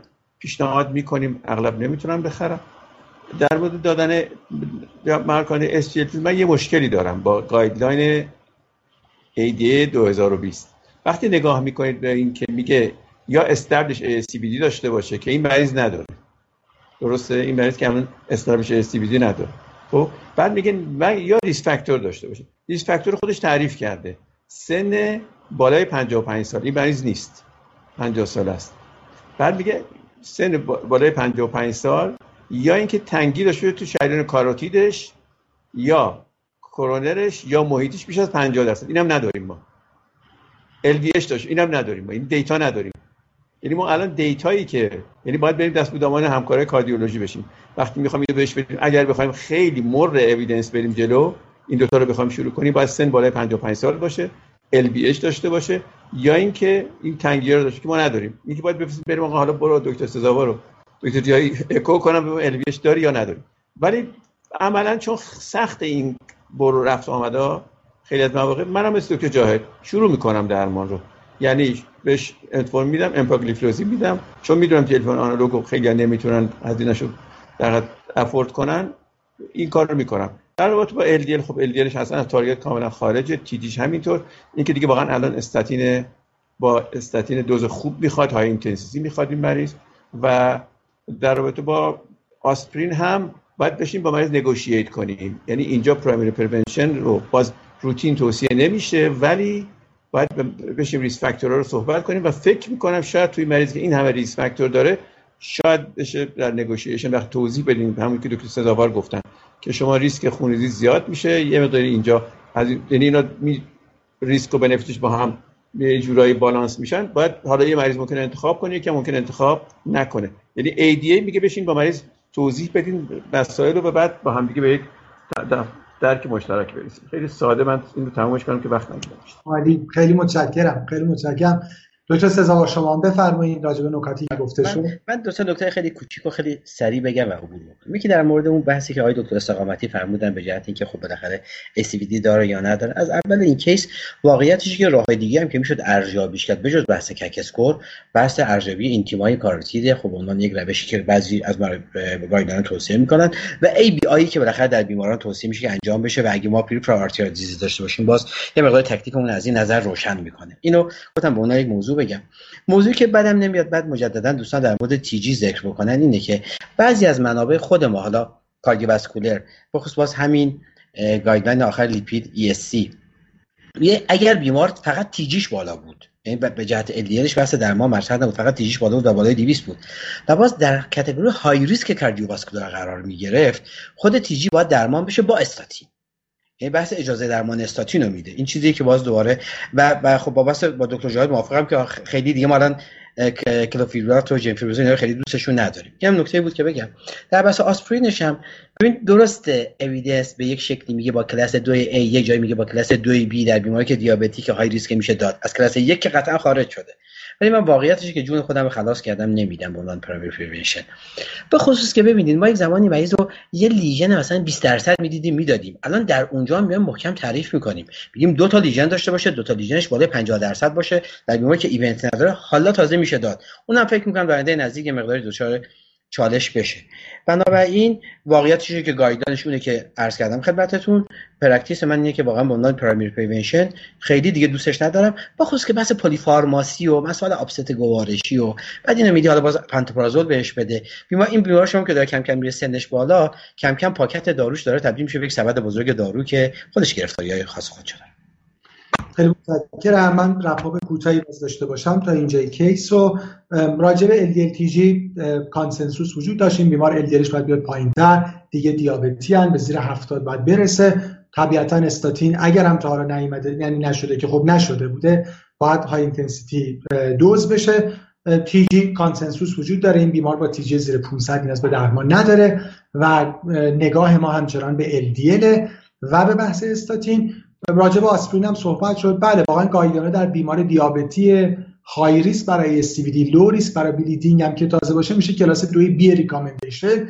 اینه که بیشتر کفه به سمت اینه که بیمار نگیره. ولی نکته بسیار مهمی که دکتر سماتی فرمودن که دیگه اینجا خیلی shared decision making با بیمار باید صحبت کرد و به یک درک مشترکی رسید.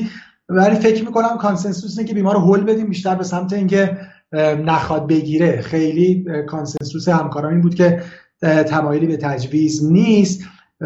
و نکته آخر که قاطع نکته اول بود مهمترینش بحث دیابت بود.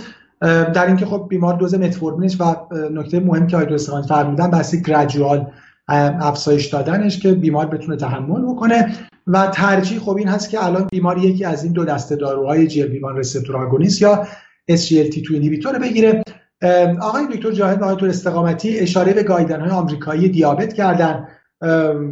خب واقعا guideline قلبی اروپایی دیابت طبیعتا خب چون guideline قلبی بود دیگه بالاخره European Society of Cardiology بود خیلی دستو بازتر کرد. یعنی اون نکاتی که آقای دکتر استقامتی فرمودن اینجا یه خود دست بازتر کرد. یعنی گفت حالا یا cardiovascular disease یا target organ damage که فرمودن یکیش الویچه ولی حتی با سه تا risk factor هم اجازه داد که داروی اول ما حتی قبل از متفورمین یکی از این دوتا باشه که بیمار ما سه تا risk factor رو داره یعنی hypertension رو داره دیسلیپیدمی رو داره و obesity رو داره. این که فکر می‌کنم حداقل اگه داروی اول هم نخواد بخواد باشه این بیمار یکی از این دو دسته دارویی براش می‌تونه داروی مناسبی باشه. خب با, با target هفت و نیم همکارا اگه زحمت بکشن یه اسلاید بریم جلو و من case و در 51 سالگی ببینیم ما هم. بیمار همچنان روی والزارتان آملودیپین 85 برای این بیمار بر اساس یک ترکیب امپا متفورمین 5000 BID شروع شده و ادامه داره. یعنی بیمار دو گرم متفورمین دارن می‌گیرن و 10 میلی گرم امپاگلیفلوزین روزواستاتینشون های دوز شده. اینجا فقط یک چلنج داریم که اگه بتونیم در حد 3 4 دقیقه در خدمت های دکتر جاهد باشیم و بعد کیس ازش عبور بکنیم ممنون میشم. بیمار های دکتر جاهد اومده با یک کف پین خب خیلی زیاد پیش میاد. مریضا هی تو مدیام شنیدن که این پادرد میاره و مشکلات داره و اینقدر بهش گفتن تا آخر سر میاد میگه منم پام درد می‌کنه. و TFT ویتامین دی لولش نرمال بوده. کسی که بیمار رو دیده کاملا اورینته بوده که حواسش به تیروید و ویتامین دی باشه. یه سیکی چک کرده که حدودا سه برابر آپر لیمیت نرمال هست. یه اسلاید بریم جلو که همکارا ببینن ما راجع به چه نکاتی می‌خوایم صحبت بکنیم. اولین چیزی که دوست دارم بفرمایید تو جایدین که بالاخره این ستاتین اسوسییتد مایپاتی چقدر نگران کننده است واقعا آیا؟ و بعد اینکه این بیمار چیکار کنیم؟ قطع کنیم؟ چه جوری چالش کنیم؟ دوباره با چه دوستی شروع کنیم؟ بعد خواهشی که دارم اگه میشه در حد همین سه چهار دقیقه کار سختیه ولی حتما از شما برمیاد خواهش می‌کنم. عرض کنم اینکه چقدر مهمه در تکست خیلی مهم نیست اما در عمل مهمه. برای اینکه هممون که داریم مریض می‌بینیم تقریبا هر روز که دو تا مریض میان و به این اشاره می‌کنن. یا روشون میشه مستقیم بگن اینو دادی بد شدم یا تای حرفاشون میگن و منتظرن که ما یه نظری بدیم و یه کاریش کنیم. اینکه در جامعه حرفهای به اصطلاح غیر واقعی راجع به استاتین زیاده. این رو ذهن اثر می‌ذاره ربطی به فرهنگ و کشور و پول سواد نداره. خب همینجا من اشاره کنم. وقتی ما یه دارویی به کسی میدیم دید خوبی بهش داره توی مطالعات همیشه میگیم فلان چیز مثل پلاسبو افکته. به معنی اینکه مریض دوست داره اثر خوب رو از اون دارو ببینه تو ذهنش رفته. در مقابل این ما نوسبو افکت هم داریم. یعنی اینکه مریض انتظار یه هارم رو داره ناخودآگاه به خاطر چیزهای مختلف. راجع به استاتین هم داستان همینه که نگرانی در مطالعات observational زیاد بوده. شما اگه نگاه کنید عددهای 20 درصد 30 درصد 40 درصد هم حتی علائم عضلانی رو گفتن. اما وقتی میریم تو RCT های blind placebo control نگاه می‌کنن اونجا تفاوت دارو با گول دارو بسیار بسیار ناچیزه. به خصوص اگر بیایم از درد بریم فراتر و بخوایم کلمه میوپاتی رو بگیم. اختلاف تو این مورد هم خیلی زیاده. guideline های از 2015 تا همین الان اگه نگاه کنیم کشورها قاره های مختلف nomination ها هم هم حتی مختلفه. ولی سختش نکنیم. اونا دعواهای آکادمیک و مقاله نویسیشه. به صورت عملی ما چه کاری می‌کنیم؟ در واقع اگر مریضی میاد و حالا شکایت های راجع به اینها داره چه شکایت هایی می‌تونه باشه؟ معمولا اگه pain بخواد باشه و درد عضله معمولا اینو بیشتر توی proximal ها می‌بینیم. توی distal بیشتر از اینکه بخوایم درد رو ببینیم معمولا اسپاسم دیده میشه. اسپاسم معمولی یه طرفه است شاید دو طرفه هم باشه. ولی میالژیه یا درد معمولا upper ه و دو طرفه. البته خب می‌دونیم اینا تئوری گفتنشه ممکنه هر combination ی از اینها بیاد. در هر حال اگه برای مریض استاتین شروع کردیم و در ویزیت بعدی مریض شکایتی از این داره کار منطقی همین چک CK هست. و اگر CK مریض نرمال باشه همونجا می‌تونیم بهش اطمینان بدیم. یه سندی هم دستمونه و خیلی خودمون رو به دردسر نندازیم. اغلب مریض ها قانع هم میشن. ولی اگر اومد مثل این سیکه بالا بود خب یه ذره کار سختتر میشه که چه کاری میشه کرد. اپروچ های مختلف میشه گفت. از, از فرصت الان کامل صحبت کردنش خارجه. ولی به نظر میاد یه چیزی که استریت فورواردتر من راحت تر بخوام بگم اگر سیکه مریض بالاست اما کمتر از ده برابره که در یوجوال هم همچین چیزایی می‌بینیم. دو برابر سه برابر همچین چیزهایی شاید به خاطر دارو باشد شاید نباشد. یعنی هنوز اینجا نمی‌تونیم بگیم این adverse event ی که دیدیم الزاما یه adverse effect ه چون adverse effect یعنی relation داشته با دارو event نه. حالا ما همزمان دیدیمش. کاری که میشه اینجا کرد یه قطع موقت داروه. یه چیزی شاید دو هفته سه هفته که دارو بره قاعدتا باید علائم مریض هرچی بوده برطرف بشه. اگر نشد شک می‌کنیم که نه قصه دیگه عضلانی هست. شاید مریض پلیمیوزیت داره از اول شاید یه بیماری دیگه داره. ولی اگر علائم از بین رفت حالا قوی تر میشه. ظن ما به اینکه بله شاید واقعا مال استاتینه.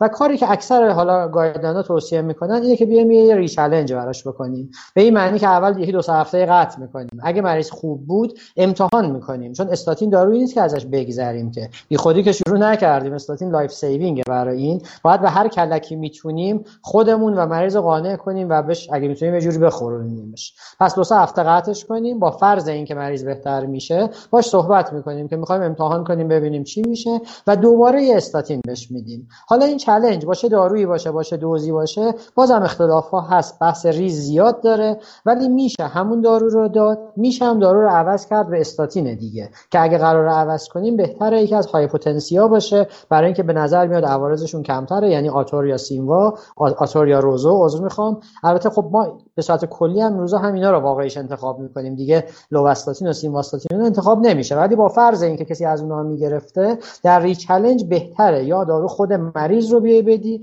یا اگه عوض می‌کنیم بیایم به سراغ یکی از این high potency ها. دوز رو میشه همون دوز داد میشه هم دوز پایینتر داد. شاید این اگه بخوام یه اشاره فقط بکنم.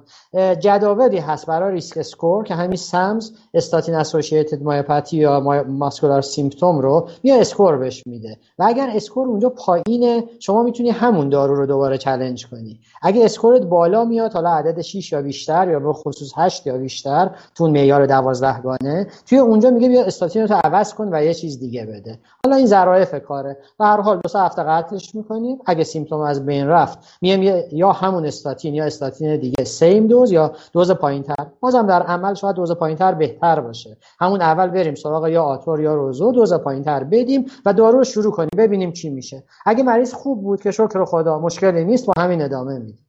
اگر دوباره مریض به مشکل خورد واقعا اون موقع کانسرن خیلی زیادتر میشه و باید فکر کنیم چه کلکایی میشه زد. مثل اینکه هر روز به مریض ندیم یه روز در میون بدیم. حتی هفته دو تا بدیم اگر بشه دوز بیاریم پایین تر استاتینا رو کمتر کنیم یه خانواده دیگه کنارش بذاریم و چیزهای دیگه. اما صحبت با مریض ری اشورنس دادن بهش وقتی از همسایه‌اش شنیده که استاتین داریم می‌خوریم با درد گرفته مال اینه. با خیلی از مریضا وقتی صحبت می‌کنی حتی ممکنه همونجا قانع بشه نیاز به سیکی چک کردن هم نباشه. چون گفتید کوتاه من زیادی هم حرف زدم فعلا.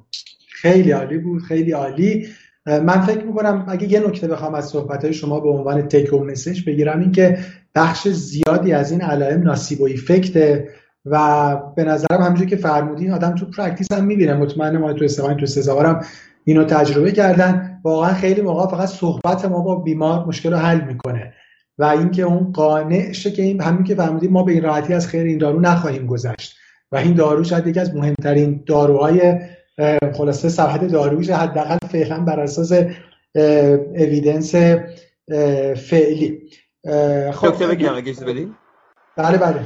پس اگزرسایز هم حواسمون باشه. چون خیلی از مریضای دیابتی ما میگیم برو اگزرسایز ورزش می‌کنن. بعضی میگن ما روزی 6 کیلومتر 7 کیلومتر راه میریم.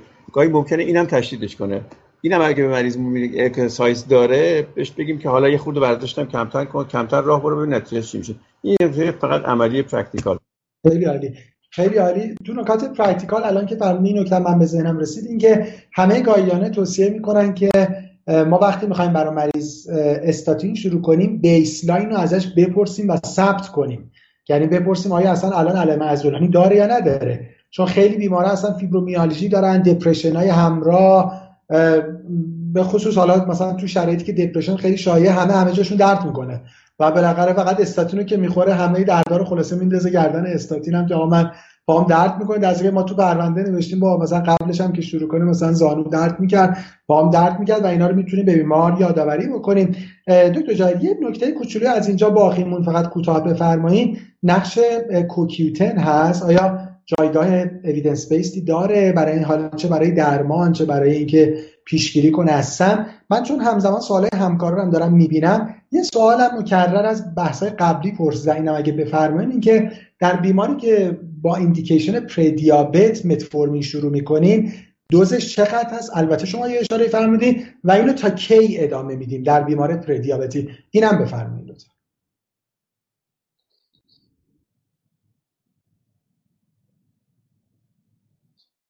یه لحظه صدا و تصویر شما رو من خوب نداشتم. اگر صدا و تصویر من هست. ارز کنم اول راجع به کوکیوتن راجع به کوکیوتن برای اینکه طولانی نشه با وجود تمام بحث هایی که بوده که خب کوکیوتن در اون اچ ام جی ردوکتاز اینهیبیتورها می‌تونن روش اثر بذارن و شاید دادنش بتونه علائم عضلانی رو کم کنه. اما جواب رسمی اویدنسیش که متا داره اینه که نه اثری ندارد و نباید به عنوان یه درمان تجویز شود. می‌دونم که منابعی هم هست که میگه حالا می‌تونی امتحان کنی چه اشکال داره بدی ولی همونطور که همکارا اشاره کردن polypharmacy به اندازه کافی اذیت خواهد کرد در این case و جواب رسمی اینه که نه کوکیوتن به صورت رسمی جایی ندارد. این راجع به این راجع به پردیابت این که اگه متفورمین دادیم چقدر بدیم تا کی ادامه بدیم؟ خب ادامه دادن که قطعا بحثش اینه اگر ما چیزی داریم میدیم lifelong. ما در اندوکرینولوژی مریض که سراغمون میاد از روز اول تا روز آخر. خیلی کم داریم مریضی که بیاد بگیم برو دو ماه دیگه خوب میشی تموم شد رفت. و شاید جدا از اینکه دارویی به کسی میدیم یا نه بیان اهمیت دراز بودن و chronic بودن داستان خیلی مهم باشه. قرار نیست یه پردیابت بره خوب شه. البته استثنا بگم اگه همین خانم 44 42 ساله اولش که گفتید می‌تونست می‌رفت حالا lifestyle change درست حسابی می‌داد. و اون BMI 32 اولیه‌شو می‌کرد حالا نگم 25 حتی می‌کرد 27 شاید تمام این پروسه 15 سال می‌رفت عقب. ولی خب این در این case لااقل خیلی واقعی نیست. این که استاد فرمودن که این اگه ورزش زیاد کنه مثلا سمزش زیاد میشه اگه ورزش کن بود که اینجوری نمی‌شد. عملی و واقعی داستان ما. پس کرونیسیته رو بهش میگیم. از روز اولی که متفورمین شروع می‌کنیم تا آخر باید بریم. برای همین بازم اگه برای پردیابت من خودم اشاره به GLP کردم. در روز یک بیمار با فکر obesity ش حتی جدا از پردیابت ولی همون موقع باید به مریض بگیم. این روزا مد شده. میگن یه کسی پیدا شده. میگه بیا هر روز برات آمپول می‌زنم فلان قیمت هم پولشه مثلا 5 کیلو لاغر میشی. خب بله میشی بعدش چی؟ وقتی قطعش می‌کنی چی؟ پس باید به مریض بگیم که این همیشگیه. برای پردیابت چه دارو میدیم چه نمیدیم مریض مشتری همیشگی مونه سر دوزش باید دارویی بدیم که 24 ساعت رو کاور کنه. یا باید داروی extended release بذاریم که خب یه ذره این روزا availability ش کمتر شده. یا اینکه اگه متفورمین عادی به کسی میدیم این دارو BID باید استفاده بشه. یعنی جدا از اینکه دوز چیه؟ متفورمین معمول 24 ساعت رو کاور نمی کند پس صبح و شب باید داد. حداقل دوز ما هم 500 میشه 500 تا BD ولی اگر دنبال مطالعه ای باشیم که بگه جدا از اکستندد ریلیز بودن یا نبودن آیا دوز 500 با هزار چقدر فرق می‌کنه؟ نمی‌دونیم. جاجمنت تک جمله هم فقط میگم. من کمتر از هزار به کسی نمیدم. اون عوارض گوارشی رو که استاد فرمودن درسته. همیشه در هر دارو اگه فول دوز یا هر کدوم بیان می‌کنیم آروم آروم پیش میریم. دیگه یه ذره خارج از زمان الانمون هست. خیلی متشکرم. بگم؟ متشکرم. بله. فقط دوز رو فرمودید چون بچه ها پرسیدن دوستان پرسیدن. evidence داریم. در مطالعه DPP 850 میلی گرم BD یعنی 1700 میلی گرم تو این evidence base هست. یعنی دوز که پرسیدن 1700 میلی گرم. حتی دو تا 850 داده بودن و نشون دادن که تونسته prevent کنه. برای دوزش دوز با هم تو جاهد گفتن دوز بالاییه. یعنی 500 تا اصلا اثری نداره. حداقل اون مطالعه 1700 میلی گرم داده بود خیلی متشکرم. یه اسلاید بریم جلو و کیس رو در 53 سالگی ببینیم. همچنان با بحث دیابت و بعد از روش سریع عبور می‌کنیم و وارد استفای بعد میشیم که حوادث قلبی و روحی هم برای بیمار اتفاق میفته خب در 53 سالگی بیمار همچنان رو همون فیکس روز کامبینیشن 85 هستن. امپامتفورمین رو همون 5000 بی آی دی می‌گیرن و روزوواستاتین 20 دیلی دیگه کف سیمتوم بعد از ریاشورنس براشون باقی نمونده. BMI همچنان سی هست و بیمار با lab test برای follow up برگشتن. FBG 190 تو اچ پی 250 A1C 86 فکر می‌کنم برای همکاران دیابت این چیز عجیبی نیست. بالاخره دیابت بیماری progressive ممکنه الان کنترلش یه سال دو سال بعد دوباره از کنترل خارج شد و lipid profile ی که LDL مون 69 قابل قبوله و اوضاع بهتر شده. TG مون 170 کراتینین 1 و 2 با یه MDRD جی اف هم اومده پایین. بیمار به هر صورت درجاتی از CKD هم پیدا کرده. دو تا جای بفرمایید الان بیمار داره دو دارو می‌گیره متفورمین در حد اکثر دوز امپا البته نه در حد اکثر دوز. الان برای کنترل دیابت بیمار با اون تارگت هفته شما چه کنیم خب الان یه 8 و 6 داریم. مریض در واقع دو تا سه سال از شروع دیابتش داره میگذره. اینکه این وسط چی شد نمی‌دونیم. باز پیام آموزشی به هم دیگه بدیم. مریض رو نباید ولش کنیم. هر درمانی براش می‌ذاریم. نهایت سه ماه بعد باید اولویتش کنیم. حتی من میگم تو اون سه ماه هم باید از مریض خبر داشته باشیم. ببینیم دارویی که دادیم. درست هم انتخاب کردیم. حالا لیرا نتونست بزنه امپا گرفت. اگر کنترل نشده سه سال نباید فی امان الله بره و بعد برگرده و خودمون کارمون سختتر بشه. اما در هر حال الان رو دو تا دارو که هست. یه ایوانسی داره که یک و شیش دهم با تارگت من فرق داره و اون دو تا دارو هم تقریبا داره فول می‌گیره. درسته که امپاشو میشه یکم برد بالا ولی خیلی معلوم نیست چقدر کمک می‌کنه. من کماکان اول چویس هم برای مریض همونطور که از اول اومدم گفتم به دردش می‌خوره لیرا هست. یعنی دادن لیرا به این آدم که کم کم هرچی جلو میریم سنش میره بالاتر. و ریسک فاکتورهاش هم باقی میمونه و به سمت به هر حال کاردیوواسکولار پرابلم خواهد رفت مریض ما خواهی نخواهی. اگه من بیام لیرا به این بدم جدا از دیت های cardioprotection استاد اشاره کردن که guideline اون اول میاد میگه بعد از متفورمین به اون شرط ها تو یکی از داروهای cardioprotective رو باید بدی. اما step دیگه اینور فرض کنیم هیچ کدوم اون شرط هم نبود. در انتخاب دارو step دو plus متفورمین ما به فاکتور hypo دادن ندادن نگاه کنیم با به اضافه وزن نگاه کنیم. و وقتی به اضافه وزن نگاه می‌کنیم میمونه GLP 1 receptor agonist sodium glucose transporter two inhibitor پس با فرض اینکه اصلا قلبم هیچی نباشد من دوست دارم اگر میشه انتخابی که الان می‌خوام به این آدم اضافه کنم یه GLP 1 receptor agonist باشه. که اگه اضافه کنم می‌تونم این BMI الانش که چند بود؟ هنوز رو سی مونده. شاید بتونم BMI رو یک یک کنیم بیارم پایین تر یعنی 4 5 کیلو وزنش بیاد پایین تر احتمال یک پاسخی حدود یک یک و دو دهم هم از نظر A1C برا من میره. از طرف دیگه تو هر step وقتی با مریض حرف بزنیم اگه مریض به ما اعتماد بکنه خود این adherence بهتر شدن هم می‌تونه کمک کنه. یعنی من اگه بخوام با عدد و ارقام بیان کنم دادن لیرا به تنهایی نباید از نظر مولکول لیرا بتونه تو این آدم یک و شیش دهم بیارش پایین تر ولی ممکنه لیرای یک و دو دهم کار کنه. ادهرنس و صحبت با منم اگر بیمار به من اعتماد کنه کمک کنه که با اضافه کردن فقط یه تک تزریق مریض کنترل بشه. پس اگر بتونم این کار رو می‌کنم براش یعنی دوست دارم لیرا بهش بدم دو ماه سه ماه بعد فالوش می‌کنم. اگه به تارگت نرسیدم خط بعدی رو اضافه می‌کنم. ولی اگه نتونستیم. بله. من سوالم همینه که همونجور که شما فرمودین شما از روز اولم دوست داشتین طبیعتا به بیمار لیرا بدین. اصلا قبل از اینکه بیمار دیابتی بشه اون موقع که فقط obese بود و می‌خواستین درمان obesity بکنین. الان هم همونجور که فرمودین خب چقدر خوبه که بیمار ترکیب SGLT2 inhibitor و GLP 1 receptor agonist بگیره ولی همونجوری که نتونست BMI رو کم بکنه بیمار حتما تمکن مالیش هم نداشته و خب زودتر از این GLP 1 receptor agonist رو می‌گرفت. با این وضعیت چه دارویی برای بیمار شروع آره. می‌کنه آره اگه نتونست بگیره البته جلو معترضم حالا یه کوچولو در مخالفت بگم بعضی وقتا مریض سال اول حرفتو گوش نمی‌کنه. سال دوم گوش نمی‌کنه. وقتی میره بر میگرده همه جا رو میره این ور اون ور سنتیه رو میره اسلامیه رو میره به چینو میره دعا می‌کنه همه کار می‌کنه نمیشه. بعد به حرف تو می‌رسه. یعنی یه موقع ایمان میاره که نه چیزی که روز یک بهش گفتی خوبه.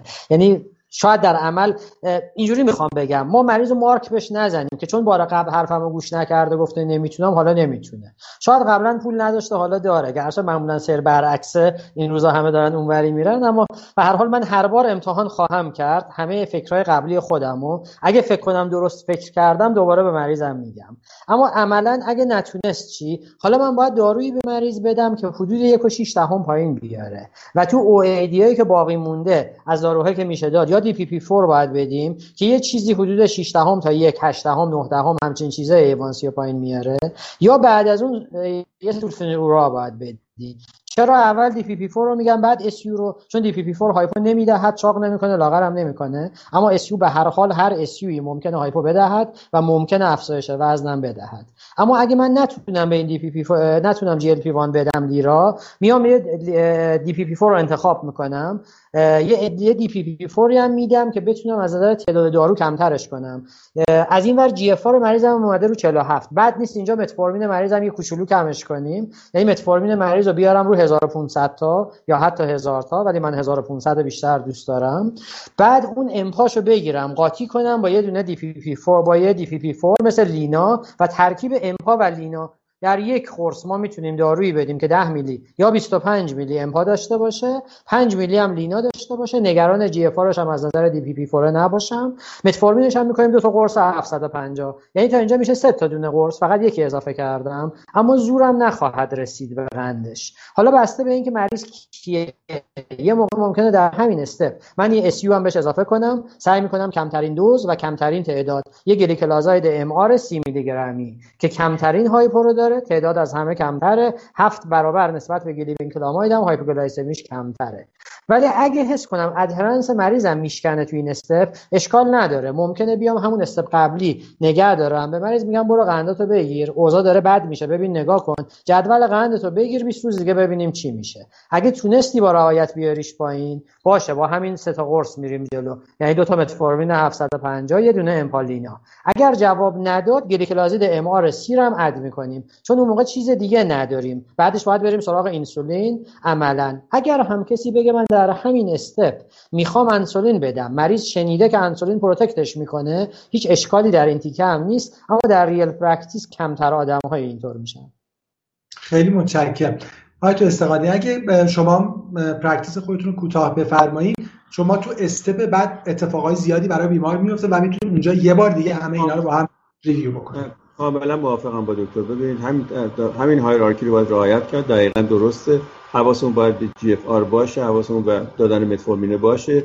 بهترین کار دادن GLP analog ه. ولی این مریض تا حالاش قبول نکرده. نمی‌دونیم بتونه ادامه بده. بله یه DPP4 ملایم میدیم. به این امید که بتونیم با combination DPP4 تا یه حدی A1C بیاریم پایین. یه ذره بهش میگیم ببین شما داری به انسولین نزدیک میشی حواست باشه. دقت بیشتر. امیدواریم که با یه ذره هشدار و انذار و اینها کمک کنه. اگه نشد بعد من اون موقع گلیکلازید رو استپ بعدی اضافه. یعنی یه ذره یه ذره صبر کنم چون شاید شاید مریض یه ذره به خودش بیاد. گرچه این مریضی که شما اینجا ترک کردی هر کاری می‌کنه به خودش نمیاد و حرف گوش نمی‌کنه ولی شاید به خودش بیاد. اگه نشد بعد موقع منم موافقم با کاملا دکتر اشاراتش درست بود و من کاملا موافقم. یعنی شما اگه بیمار امکان خیلی چه نکته جالبی فهمیدم تو که هر بار ریوایز کنه ممکنه اون دفعه حرف گوش نکرد این دفعه شرایطش عوض شده باشه. اگه بیمار امکان مثلا تهیه لیرا نداشت شما موافق با ترکیب متفورمین امپا و یه DPP4 هستین. حالا یا یا لینا که شاید الان تو این GFR لینا بهتره. با linagliptin خیال راحت تر باشه. linagliptin خیالمون راحت تره بله من موافقم. البته اگه مریض رفته باشه تو بازار بورس ممکنه وضعش خوب شده باشه بتونه پیشنهاد دکتر جاهد گوش کنه و بره و لیرا بتونه بخره. متشکرم. خیلی ممنون. همکارا دو تا اسلاید برن جلو چون اسلاید بعد اسلاید سوالاست و ما بیمار رو در 63 سالگی ببینیم لطفا. خب من منتظرم که اسلاید رو بریم جلو. بله یه, یه اسلاید دیگه هم بریم جلو. بله خیلی عالی. همینجا. ما بیمار رو ده سال دیگه داریم می‌بینیم. حالا به قول دکتر جاهد این وسط چه اتفاقاتی افتاده واقعا ممکنه ما دیدیم. ولی حالا ما دیگه در حقیقت این برش های زمانی رو داریم می‌بینیم. و اتفاقات جدیدی برای بیمار افتاده و یه لیست دارویی بلند که احتمالا توش ممکنه مثل وقتی یعنی هر وقت سبد دارویی زیاد میشه malpractice توش زیاد خواهد شد. بیمار یه non می‌کنن های دو سزاوار رو دو رک پی سی آی میشن الیدی و سرکس یک سال قبل ایف بیمارم افتاده و بیمار هارت فیلیر شدن یه پاروکسیسمال ایفی یک سال قبل داشتن و از اون به بعد مکررن پاروکسیسمال ایف میشن. الان بیمار دارن آسپرین 80 دیلی می‌گیرن احتمالا بعد از اون ایونتشون.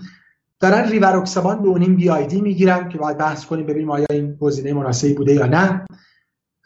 بیزوپرولول 10 میلی گرم daily به جهت heart failure می‌گیرن نیتروکانتین 6 و 4 BID احتمالاً بعد از اون event شون دارن می‌گیرن. همچنان 85 والزارتان آملودیپین همکاران قدرت بیمار الان سیتاگلیپتین 50 میلی گرم daily براشون اضافه شده. امپامتفورمینشون همچنان با همون 12.5 هزار BID دارن می‌گیرن. یک گلیکلازاید 80 میلی گرم روزانه دارن می‌گیرن. به اضافه اینکه برای بیمار ریپاگلیناید هم شروع شده نیم میلی گرم TDS قبل از هر وعده غذایی و چهل میلی گرم هم روزواستاتین می‌گیرن. این کیسه داروی بیماره.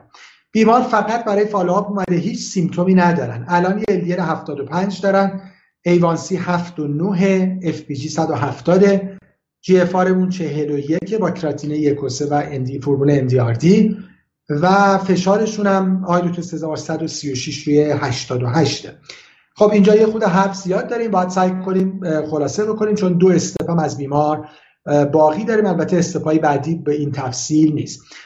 دکتر سزاوار. من فکر کنم با شما لطفا شروع کنیم و یه اسلاید هم حتی روی اسلاید بمونیم چون فکر کنم اسلاید اسلاید مهمتری باشه. اول از همه دکتر سزار راجع به رژیم آنتی ترومبوتیکش بفرمایید لطفا. دکتر سزاوار. میکروفونتون میوته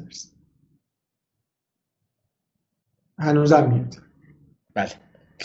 دکتر جاهد فرمودن که بالاخره دفعه پیش گوش نکرده این دفعه شاید گوش بکنه ولی ظاهرا این خیلی گوش نمی‌کنه. همون هشدار و انذاری که آقای دکتر فرمودن تو کم کم پلیس 110 ممکن لازم باشه. شاید کارایی داشته باشه. ولی خب حالا از این قضايا گذشته ببین خب بخیر مریض دچار یه problem cardiovascular شده که قابل پیش بینی هم بود و هم افتاده 35 درصد. در درجه اول من فکر می‌کنم که عزیزی که برای این بیمار دارو شروع کرده ریوا دو نیم BID با بحث یک با این دید نگاه کرده که من مریضم یک مریض high risk ischemic heart disease ه و طبیعتا با آسپرینش باید low dose ریوا رو هم اضافه بکنم به اساس guideline. خب این بیمار ما AF داره. اگه می‌گفتیم AF نداره شاید می‌شد به این قضیه نگاه کرد. حتی اون موقع هم مریض high risk با کلاس 2A و مریض moderate ش با کلاس 2B میشه براش به اضافه آسپرین یک antithrombotic اضافه کرد. من در practice خودم نمیدم چون ببین این همه مریض دارو داره می‌گیره. واقعا دیگه اون چیزی که باید انجام بدم سعی می‌کنم انجام بدم. اون چیزی که نباید انجام بدم انجام نمیدم. دیگه به مستحبات و مکروهات خیلی نمی‌پردازم تو همچین بیماری. چون سبد داروش داره زیاد میشه و هزینه های داروش داره زیاد میشه. در practice خودم دارم میگم. ولی guideline یش هم که خدمتتون گفتم. در که این بیمار اگر قرار باشه antithrombotic بگیره AF داره با توجه به GFR ش اگه می‌خواد ریوا بگیره 15 یا 20 شواهد بگیره تا GFR بیمار 41 که مشخصه باید چی بگیره. یا اگه بخوایم اپیکسابان بدیم باز با full dose اپیکسابان باید بهش بدیم. و اگه اون رو دادیم با توجه به اینکه از event ش بیش از یک سال میگذره که آسپرین باز جایگاهی نخواهد داشت. برای این بیمار اگه قرار باشه رژیم antithrombotic بگیره باید دوز درمانی آنتیکواگولان NOAC و بگیره بدون آسپرین. این تا اینجا داشته باشیم میریم سر وقت بقیه قضایای بیمار. من همینجا رو دو که من چون طولانی میشه تیکه تیکه wrap up کنم. فکر کنم شما موافقین که با اومدن ریوای دو نیم در بازار pharma ایران malpractice اش داره خیلی زیاد میشه. وحشتناک. خب. من دیروز برای یک بیمارم اپیکسابان پنج BID نوشتم رفته بهش ریواراکسابان ده دادن نصفی صبح نصفی شب داروخونه. یعنی حتما باید به مریض بگیم دارو تو برگردون بیار من ببینم. و همونجور که شما فهمیدین بحث ریوای دو نیم تو ذهنمون باشه مال بیمار non AF اگه بیمار AF که باید دوز استاندارد AF بگیره و این بیمار همچون که فرمودین با توجه GFR یا ریوای 15 می‌گیره یا اپیکسابان 5 میلی گرم BID و آسپرینش هم قطع می‌کنه. بله. بعد میام سر وقت بقیه قضایایی که این بیمار داره. heart بیمار رو من ندارم. اگه heart داشتم با توجه به که hypertension بیمار. الان دیگه ببینید 136 روی 88 در این بیماری که heart failure هم داره very high risk هم هست.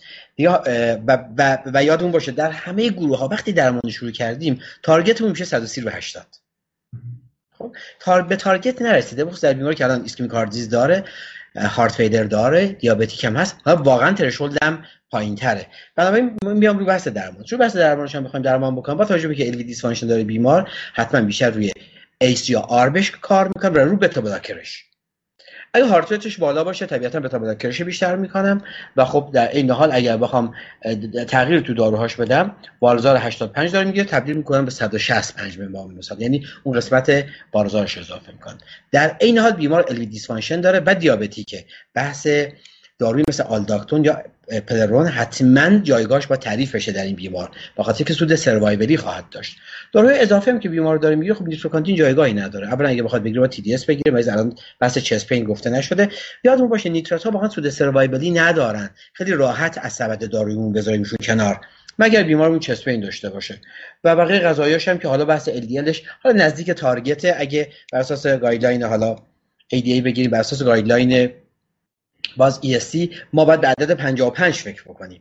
باید به عدد 55 فکر بکنیم و چون full dose داره میگه اینجا ازتیمایب ممکنه جایگاه داشته باشه و چیزی که می‌تونه یک مطرف چالش باشه. و این تجربات من خیلی سریع میدم که بتونیم به بقیه قضیه برسیم. در خدمتتون هستم. خیلی عالی. من شاید یه نکته خیلی جالب بخوام از صحبت شما بگیرم. بحث اسپیرونولاکتون یا اپلرنون یعنی MRA ش بالاخره بیمار heart failure دیابتی یه MI کرده EF 35 درصد دارن. اگه واقعا یه مقدار به خصوص symptom باقی مونده باشه خوبه که این neurohormonal blockade ما در حقیقت با سه تا arm اتفاق بیفته هم beta blocker هم ACE ARB و هم MRA خیلی جالب یعنی می‌تونه هم گزینه خوب بشه فشارهای ما رو یه خود کنترل می‌کنه. LDL هم فرمودیم من فکر کنم تنها نکته باقی موندهش که همکاران endocrinologist بفرمایند بحث management دیابت باشه. خب قاعدتا mismanagement زیاد داره. من از شما معذرت می‌خوام آقای دکتر جاید ولی داروهاشو تنظیم بفرمایید. اون کسی که این ده سال تنظیم می‌کرده خودش تنظیم کنه. این میره ده سال نمیاد با کلی complication بازم برمیگرده. خیلی خب در هر حال این آدم بخوایم review ش کنیم. الان داره چهار و نیم خانواده درمانی می‌گیره و روزی هفت تا قرص داره می‌خوره. یعنی سه تا داره سه تا سه تا داره ریفاگلیناید می‌گیره. دوز پایین یعنی خلاصه خیلی قاطیه. چون دادن سولفونورم مثل گلیکلازاید که داره 80 می‌خوره. در کنار ریفاگلیناید هیچ توجیهی نداره. اینا یه receptor رو تحریک می‌کنن. جدا از اینکه حالا ریفاگلیناید TDS باید داده بشه یعنی adherence ش بدتره در حالی که گلیکلازاید خب یه باره. ولی الان داره اون خانواده رو می‌گیره. امپاش رو با دوز 25 رسوندن در combination. متفورمینی که باید 1500 می‌شد GF هنوز 41 خب کم نشده. حالا این خیلی fault بزرگی نیست ولی بهتر بود کم می‌شد و یه سیتا با دوز 50 که البته برای GF مناسبه دارن میدن. یعنی مریض روزی 7 تا قرص داره می‌خوره اما یه A1C 7 و 9 داره. شاید من تغییر دیدگاهی تو این سن و این سال برای این بیمار دارم که الان target من الزاما دیگه هفت نیست. ما می‌خواستیم خیلی بلاها سرش نیاد.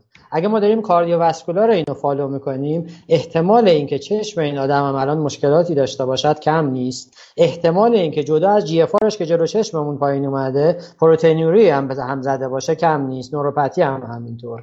یعنی خلاصه target من یه ذره از اون زیر هفته یا بحث 6 و نیم به 22 سال پیشمون تو همین کیس الان بالاتر میره. من بین 7 تا 7 و نیم هم باشه برام قابل قبوله. یعنی نیم درصد بتونم بیارمش پایین کافیه. ولی نیم درصد با چی بیارم پایین؟ چهار تا خانواده حالا از یه خانواده هم دو تا دارو در واقع رو که داره می‌گیره. پس من با اورال دیگه نمی‌تونم بیارم. مرد و حرفش. کماکان من GLP-1 receptor agonist رو بهش میگم. چون پیغمبرم ده بار دعوت کرد تا بالاخره بهش گفتن باشه دیگه. اینم هم همینه. الان مریض تنها شانسی که داره که بتونیم هم به قلبش کمک کنیم هم به وزنی که کماکان بالا هست کمک کنیم هم حالا شاید خطر hypo ی انسولین رو بهش کمتر بدیم. نه اینکه انسولین خیلی بده ولی کماکان این مریض می‌تونه از سویچ کردن DPP4 ش که سیتاگلیپتینه به GLP-1 receptor agonist کماکان می‌تونه سود ببره. مطالعه LIRA-SWITCH همین کارو کرد. اومد DPP4 رو قطع کرد بهشون لیرا داد. یه چیزی حدود 4 دهم 5 دهم A1C پایین اومد. یه چیزی حدود 2 3 کیلو وزن پایین اومد.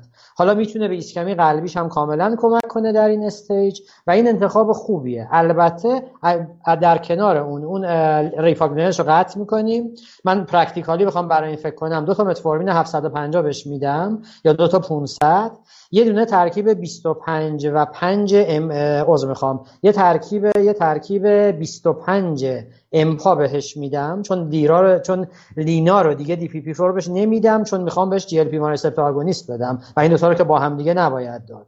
کل گلیکلازید فعلیش و ریپاگلینایدش هم می‌ذارم کنار. یه دونه گلیکلازاید MR 60 بهش میدم. یعنی از نظر تعداد دارو یه دونه گلیکلازاید 60 میشه دو تا متفورمین میشه و یه دونه هم یه دونه هم امپای 25 چون رو 25 بوده 25 ولی ده هم می‌شد. میشه چهار تا قرص خوراکی به علاوه یه injection. حالا این injection اگر تونست لیرا بگیره بالاخره ایمان آورد و قبول کرد و تونست بهش لیرا میدیم سود قلبی آخر دنیا و آخرت رو می‌بره. اگر نتونست بگیره بهش basal insulin میدیم. guideline ما میگه وقتی injectable therapy می‌خوای بدی. اگه می‌تونی GLP-1 receptor agonist رو قبل از basal بده. اگر هم نتونست به هر حال اشکالی نداره اینجا basal insulin گلارژین براش شروع می‌کنیم و بعد دوز می‌کنیم.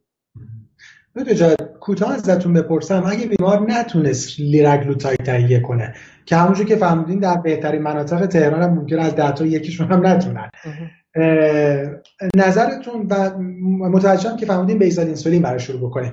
ولی فکر می‌کنه آیا با ترکیب لینا امپا متفورمین و نهایتا مثلا گلیکلازاید نمیشه امتحان کرد ببینیم قند بیمار کنترل میشه نه که بیمار انسولین نگیره. آخه همه اینا رو دکتر داره می‌گیره. به جای لینا که اسمشو بردید داره سیتا می‌گیره. فرقی نمی‌کنه. کارو چون ماکسیمم دوز نمی‌گیره آخه.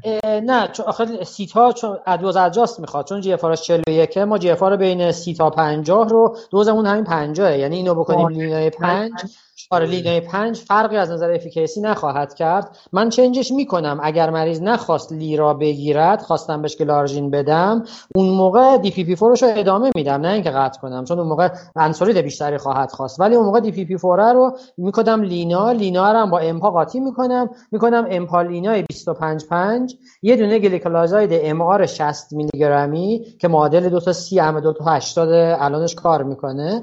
1500 تا متفورمین یعنی همون 4 تا قرص. تعداد قرص فرقی نمی‌کنه. و یه دونه basal insulin. ولی اینکه همین combination رو ما عوض کنیم قیافش رو نه مریض به اندازه کافی این 22 سال fault داشته. نباید با همین ادامه بدیم. باید حتما یه تغییری بدیم. خیلی متشکرم. آیا تو استماتی شما بفرمایید پرکتیستون کوتاه سخن اینه که ببینید اولی که این مریض GFR ش الان شده 41 پس حتما باید دوز متفورمینشو نصف کنیم. دو گرم باید بشه یک گرم. پس دوز متفورمینش رو باید حتما نصف کنیم. حالا بین اصطلاح سیتا و لینا سلیقه‌ایه. ببینید کلاسیک و guideline triple therapy oral. quadruple نداریم. ما خودمون این کارو می‌کنیم. یعنی پیشنهاد شما رو که الان فرمودین که چهار تا بدیم میدیم. از اون ناچاری چون معمولا انسولینمونو یه ذره دیر شروع می‌کنیم چون خیلی قبول نمی‌کنن ولی ولی triple therapy ه. ببینید تو این مریض fault ی که وجود داره که همون که دکتر جاهد گفتن گلیکلازید و رپاگلیناید با هم دیگه نباید داد می‌بینیم اینو. نباید. یعنی گلی‌بنکلاماید میدن با رپاگلیناید یا گلیکلازاید میدن با این دوتا با هم دیگه نباید داده بشه. پس اینکه یه fault امپاگلیفلوزینش رو میشه ادامه داد چون بیمار قلبیه. اگه بخوایم GLP-1 analog بدیم باید سیتا رو قطع کنیم یا لینا رو قطع کنیم. به نظر من تو این مریض معقول اینه که ما متفورمین بکنیم هزار میلی گرم. امپا رو ادامه بدیم. لینا رو هم ادامه بدیم. موافقم من. ببینید این کلاسیک نیست ولی ولی خودمون این کار رو می‌کنیم. یه دیابزید گلیکلازید ام آر 60 میلی رو بهش میدیم. ولی به مریض میگیم شما انسولینی هستی. شما دیگه تقریبا به این داروها جواب آنچنان نمیدی. با تارگت هفتانی من موافقم. پس گرچه quadruple therapy oral کلاسیک نیست و بیشتر وقت از triple therapy باید رفت سراغ injectable therapy. این سه تا دارو. ما الان داریم quadruple therapy می‌کنیم. میگیم متفورمین بدیم.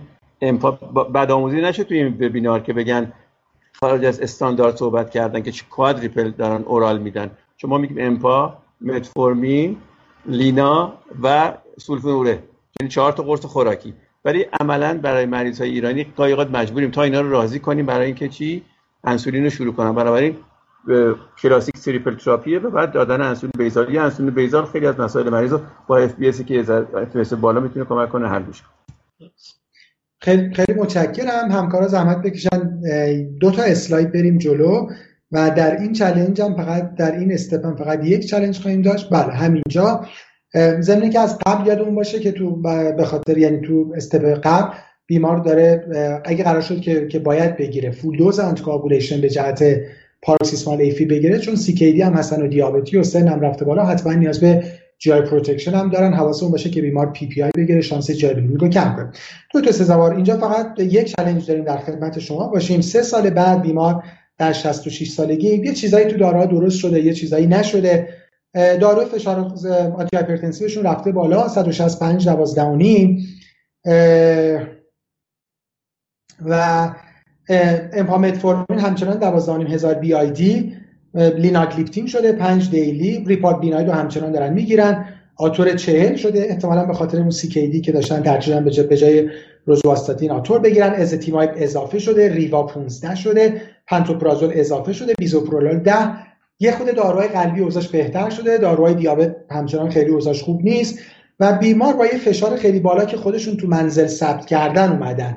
و فشاری هم که تو اورژانس گرفته شده 190 رو 100 بوده و یه خبر بدی بهشون رسیده بوده نوشون تصادف کرده بودن و اینا و صورت بیمار یه فشار بالا منزل داشتن و اومدن و توی اورژانس هم فشارشون 190 روی 100 هست. کراتینین 1 و 2 با یه جی اف 45 پتاسیم خوبه سدیم 138 منیزیم دو و یک و یوریک اسید 56 که این اعداد به خاطر هیدروکلروتیازیدی که بیمار همزمان داره می‌گیره داده شده. خیلی کوتاه فقط برام بفرمایید که الان crisis hypertension این بیمار در اورژانس چجوری باید manage بشه؟ میکروفونتون رو دکتر سزاوار ببخشید خیلی ممنون دکتر عزیز. این قسمت سوال خب قسمت challenge ی که زمانمون هم بالاخره 5 6 دقیقه بیشتر وقت نداریم. من سعی می‌کنم خیلی سریع بهش بپردازم. ما هنوز حریف نشدیم بگیم آقا یه مریض اومد بالا فشارش بالا بود. و حالا dissection نیست MI نکرده stroke نکرده ادم pulmonary نیست مشکل کلیوی نداره. فقط سردرد شدیدی نداره و فقط یه فشار بالا داره. assurance بهش بدید داروش تنظیم کنید بره. زیر زبونی نذارید کپتوپریل لوزار زیر زبونی نذارید. فوروزماید بهش ندید. در صورت guideline فعلی hypertension در بحث severe hypertension ی که end organ damage جدی نداره hypertension crisis به معنی emergent hypertension نیست. کاریش نکن این بیمار اگه اومده الان این علائمی که من گفتم نداره خب من فقط با تجربه که گفتی در منزل هم چند بار گرفته و بالا بوده. یک زمانی هست نه. فقط عصبانی شده. الان اومده نگهش میدارم یه کلردیازپوکساید بهش میدم. یه اشورنس بهش میدم. دو سه بار دیگه فشارش می‌گیرم فشارش میاد پایین. میگم برو. فقط دوای خودتو بخور. ولی یک زمانی نه. میگم نه. چند وقت اخیر فشار بالا بوده. الانم یک اتفاق اکیوت افتاده. داروش تنظیم می‌کنم و بهش میگم برو. حالا داروش چجوری تنظیم بکنم؟ بخاطر داره سه داروی درمان می‌گیره. و یک راهش اینه که همین دارو دوباره اضافهش بکنم بگم مثلا یکی صبح بخور نصف شب بخور دو تا بخور. ولی یادمون باشه وقتی که سه تا دارو داریم میدیم در این دوز افزایش دو برابرش فقط خیلی کم ممکنه که تحت تاثیر قرار بده.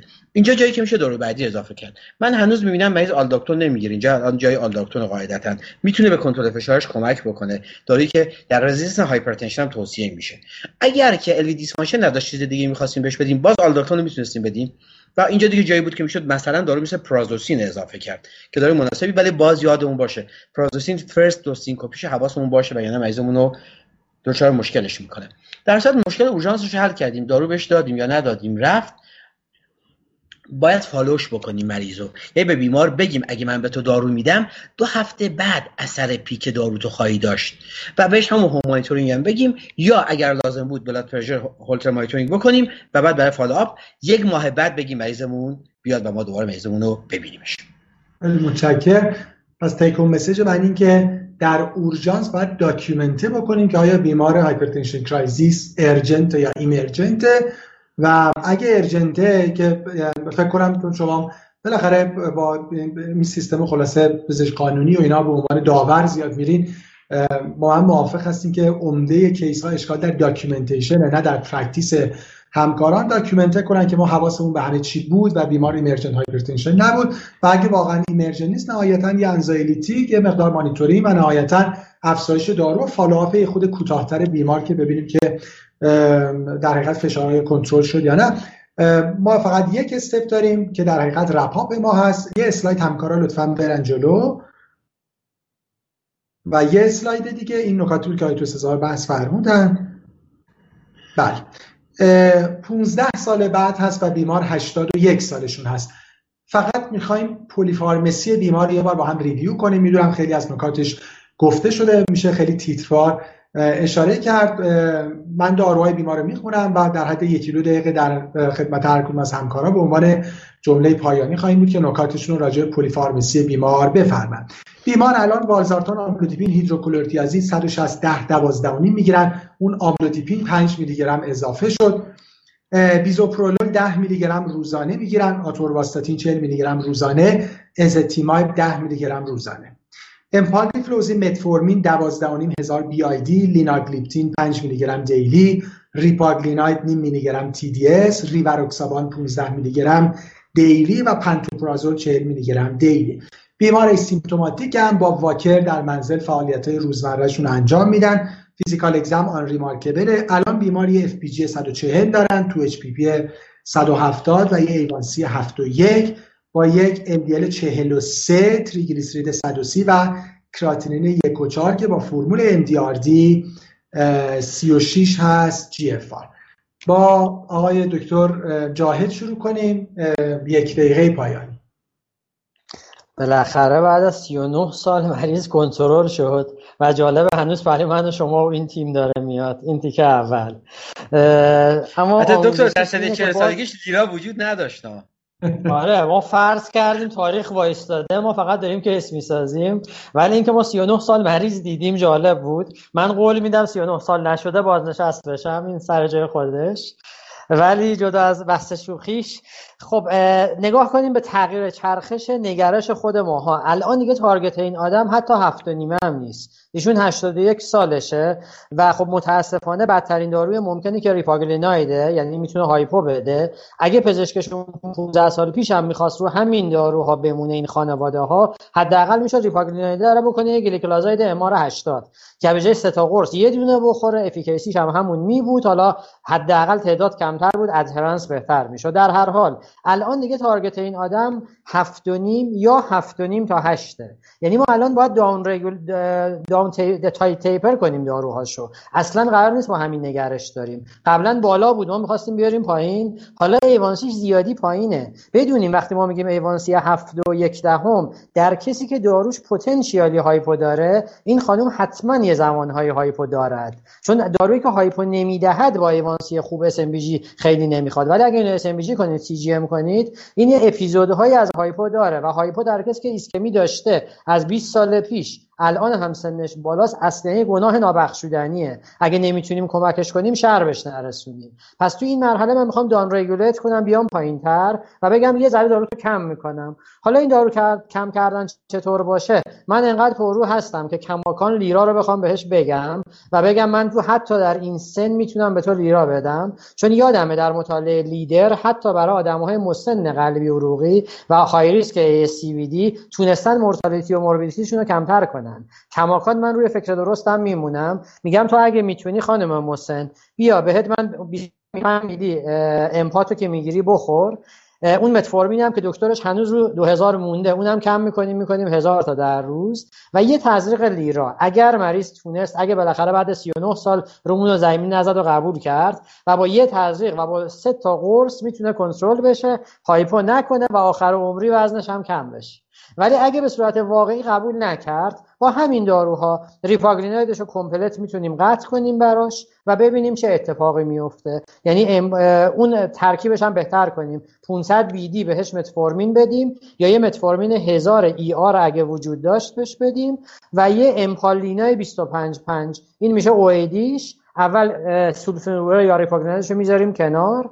اگر تونست لیرا بگیره لیناگلیپتینش هم قطع می‌کنیم سویچ می‌کنیم. اگر نتونست فقط با همون سه تا دارو پیش میریم و احتمالا A1C ش میشه 7 و 6 دهم 7 تا 7 دهم. رو سه تا OAD با حداقل تعداد و اشکالی هم براش نیست. بعد هم بهش میگیم خدا وکیلی دیگه سراغ ما نیا بسه خیلی متشکرم. آقای استقانتی یه دقیقه پایانی شما. چون وقت نداریم. من موافقم با امپالینا و متفورمین. متفورمینش رو کم می‌کنیم بیشتر از هزار تا نباید بهش بدیم الان لب مرز اگه بیا زیرسی که اصلا کلا باید متفورمینش قطع بشه. دینا رو با خیال راحت بهش میدیم. امپا رو هم می‌تونیم بدیم. امپا رو هم باید مواظب باشیم چون امپا هم داره به مارجینیم بعضی معتقد امپا رو زیر 45 ندید. الان این GFR ش پایینه. برای باید نگاه بکنیم به GFR ش. یه ذره باید حواسمون به امپا باشه. اثر امپا کم میشه در GFR پایین. اثر کاهش دارن البته این الان A1C ش خوبه. ولی لینا رو بهش میدم متفورمین هزار رو بهش میدم. حالا امپا رو هم با احتیاط بهش میدم ولی مواظبم که ببینم اثر می‌کنه یا نه. اگر نشد یعنی نتونستیم کنیم گرچه این target ش بین 7 تا 8 باشه توی مریض خوبه. اگر نتونستیم حالا چون دکتر جاید روی اون بحث لیرا خیلی اصرار دارن. اگه می‌خواست تا الان باید این کارو می‌کرد. چون تا الان این کارو نکرده بعیده که بتونه. ممکنه یه اگر لازم شد یه روز خیلی کم. 5 واحد 6 واحد انسولین بیزال شبانه ولی با احتیاط خیلی خیلی با احتیاط چون دادن انسولین تو این سن باید مواظب باشیم هایپو ایجاد نکنیم خیلی متشکرم. آیتو سزاوار شما جنبنده دکتر عزیز فشارش رو نگفتین من ببینم فشارش چنده که با توجه به داروهاش ببینم اقدامی بکنم یا فقط تو این سن خب بالاخره بعضی از guideline خودتون می‌دونین دیگه میگن آقا حالا 130 روی 80 رو دیگه در نظر نگیر 140 روی 80 85 رو در نظر بگیر. از طرفی خب بحث آلداکتو که خب برای شروع نشده در هر صورت به هر دلیلی شاید compliance یا به هر شکل دیگری. ولی آتورواستاتین 40 شاید دیگه؟ خیلی اینجا معنی نداشته باشه. حالا LDL خیلی پایینه و با هر شکلی هم بگیریم. باز دیگه اینجا خیلی سخت استاتین رو بخوایم بدیم و ازتیمایب بخوایم بدیم با توجه اون بحث polypharmacy poly polypharmacy. خب یه مقدار الان دیگه تو سن 45 سالگی زمان سختگیری بود. الان زمان گشایش باید باشه. یعنی یکم داروها رو کم بکنیم چون compliance مریض کمتر میشه و همین تغییرات. بقیهش هم که خب مناسبه. ریواش حتما بگیره. بسیار داروی مناسب که قطعا باید بگیره و خب protection هم که داره می‌گیره. در مجموع فکر می‌کنم که تغییرات خیلی زیادی نیاز نداشته باشه. متشکرم. من فقط با یه سوال از audience در حقیقت مطلب رو دقیقه نکته یک مونده به آخر خدمتتون بگم که سوال پرسیدن که این همه دارو گرفت از اول استاتین نمی‌دونم کنترل hypertension چی چرا MI که چرا heart failure شد پس آیا اینها داروهای بی اثری بوده؟ فکر می‌کنم پاسخی که همه باش موافق هستیم اینه که ما در پزشکی zero risk نداریم با هیچ کاری ریسک حوادث رو نمی‌تونیم صفر بکنیم. البته بیمارم خیلی بیمار همراهی نبود بعضی از risk factor ها کنترل نشد همه جا درمان optimum نبود. اما به هر صورت هم ما ریسک رو صفر نمی‌تونیم بکنیم هم یادمون باشه می‌تونه حوادث بدتری برای بیمار اتفاق بیفته. به سن 81 رسید. به سن 81 رسیدن با MI با heart failure با دیابت و با این همه risk factor و نقش مداخلات رو نادیده نگیریم.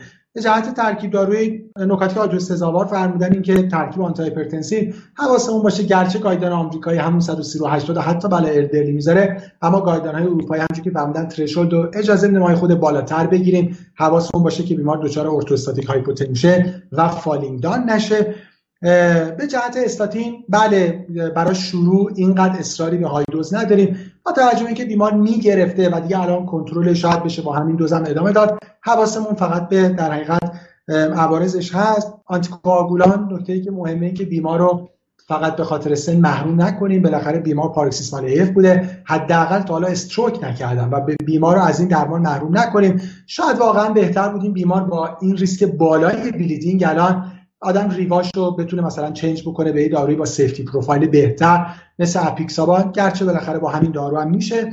ادامه داد و به جهت درمان داروی دیابت هم که فرمودن دیگه الان ما target مون بالاتره. حداقل اینکه ریپاگلیناید بیمار قطع بشه دوز متفورمین بیاد پایینتر adjust بشه و بعد بیمار رو کنترل کنیم ببینیم که آیا دیابت کنترل هست یا نه. اسلاید آخر رو ببینیم که من رو اون اسلاید از همکاران محترم خداحافظی بکنم خیلی متشکرم. همونجور که صحبت شد در صورت practice پزشکی practice ی که الان multidisciplinary هست و interprofessional هست.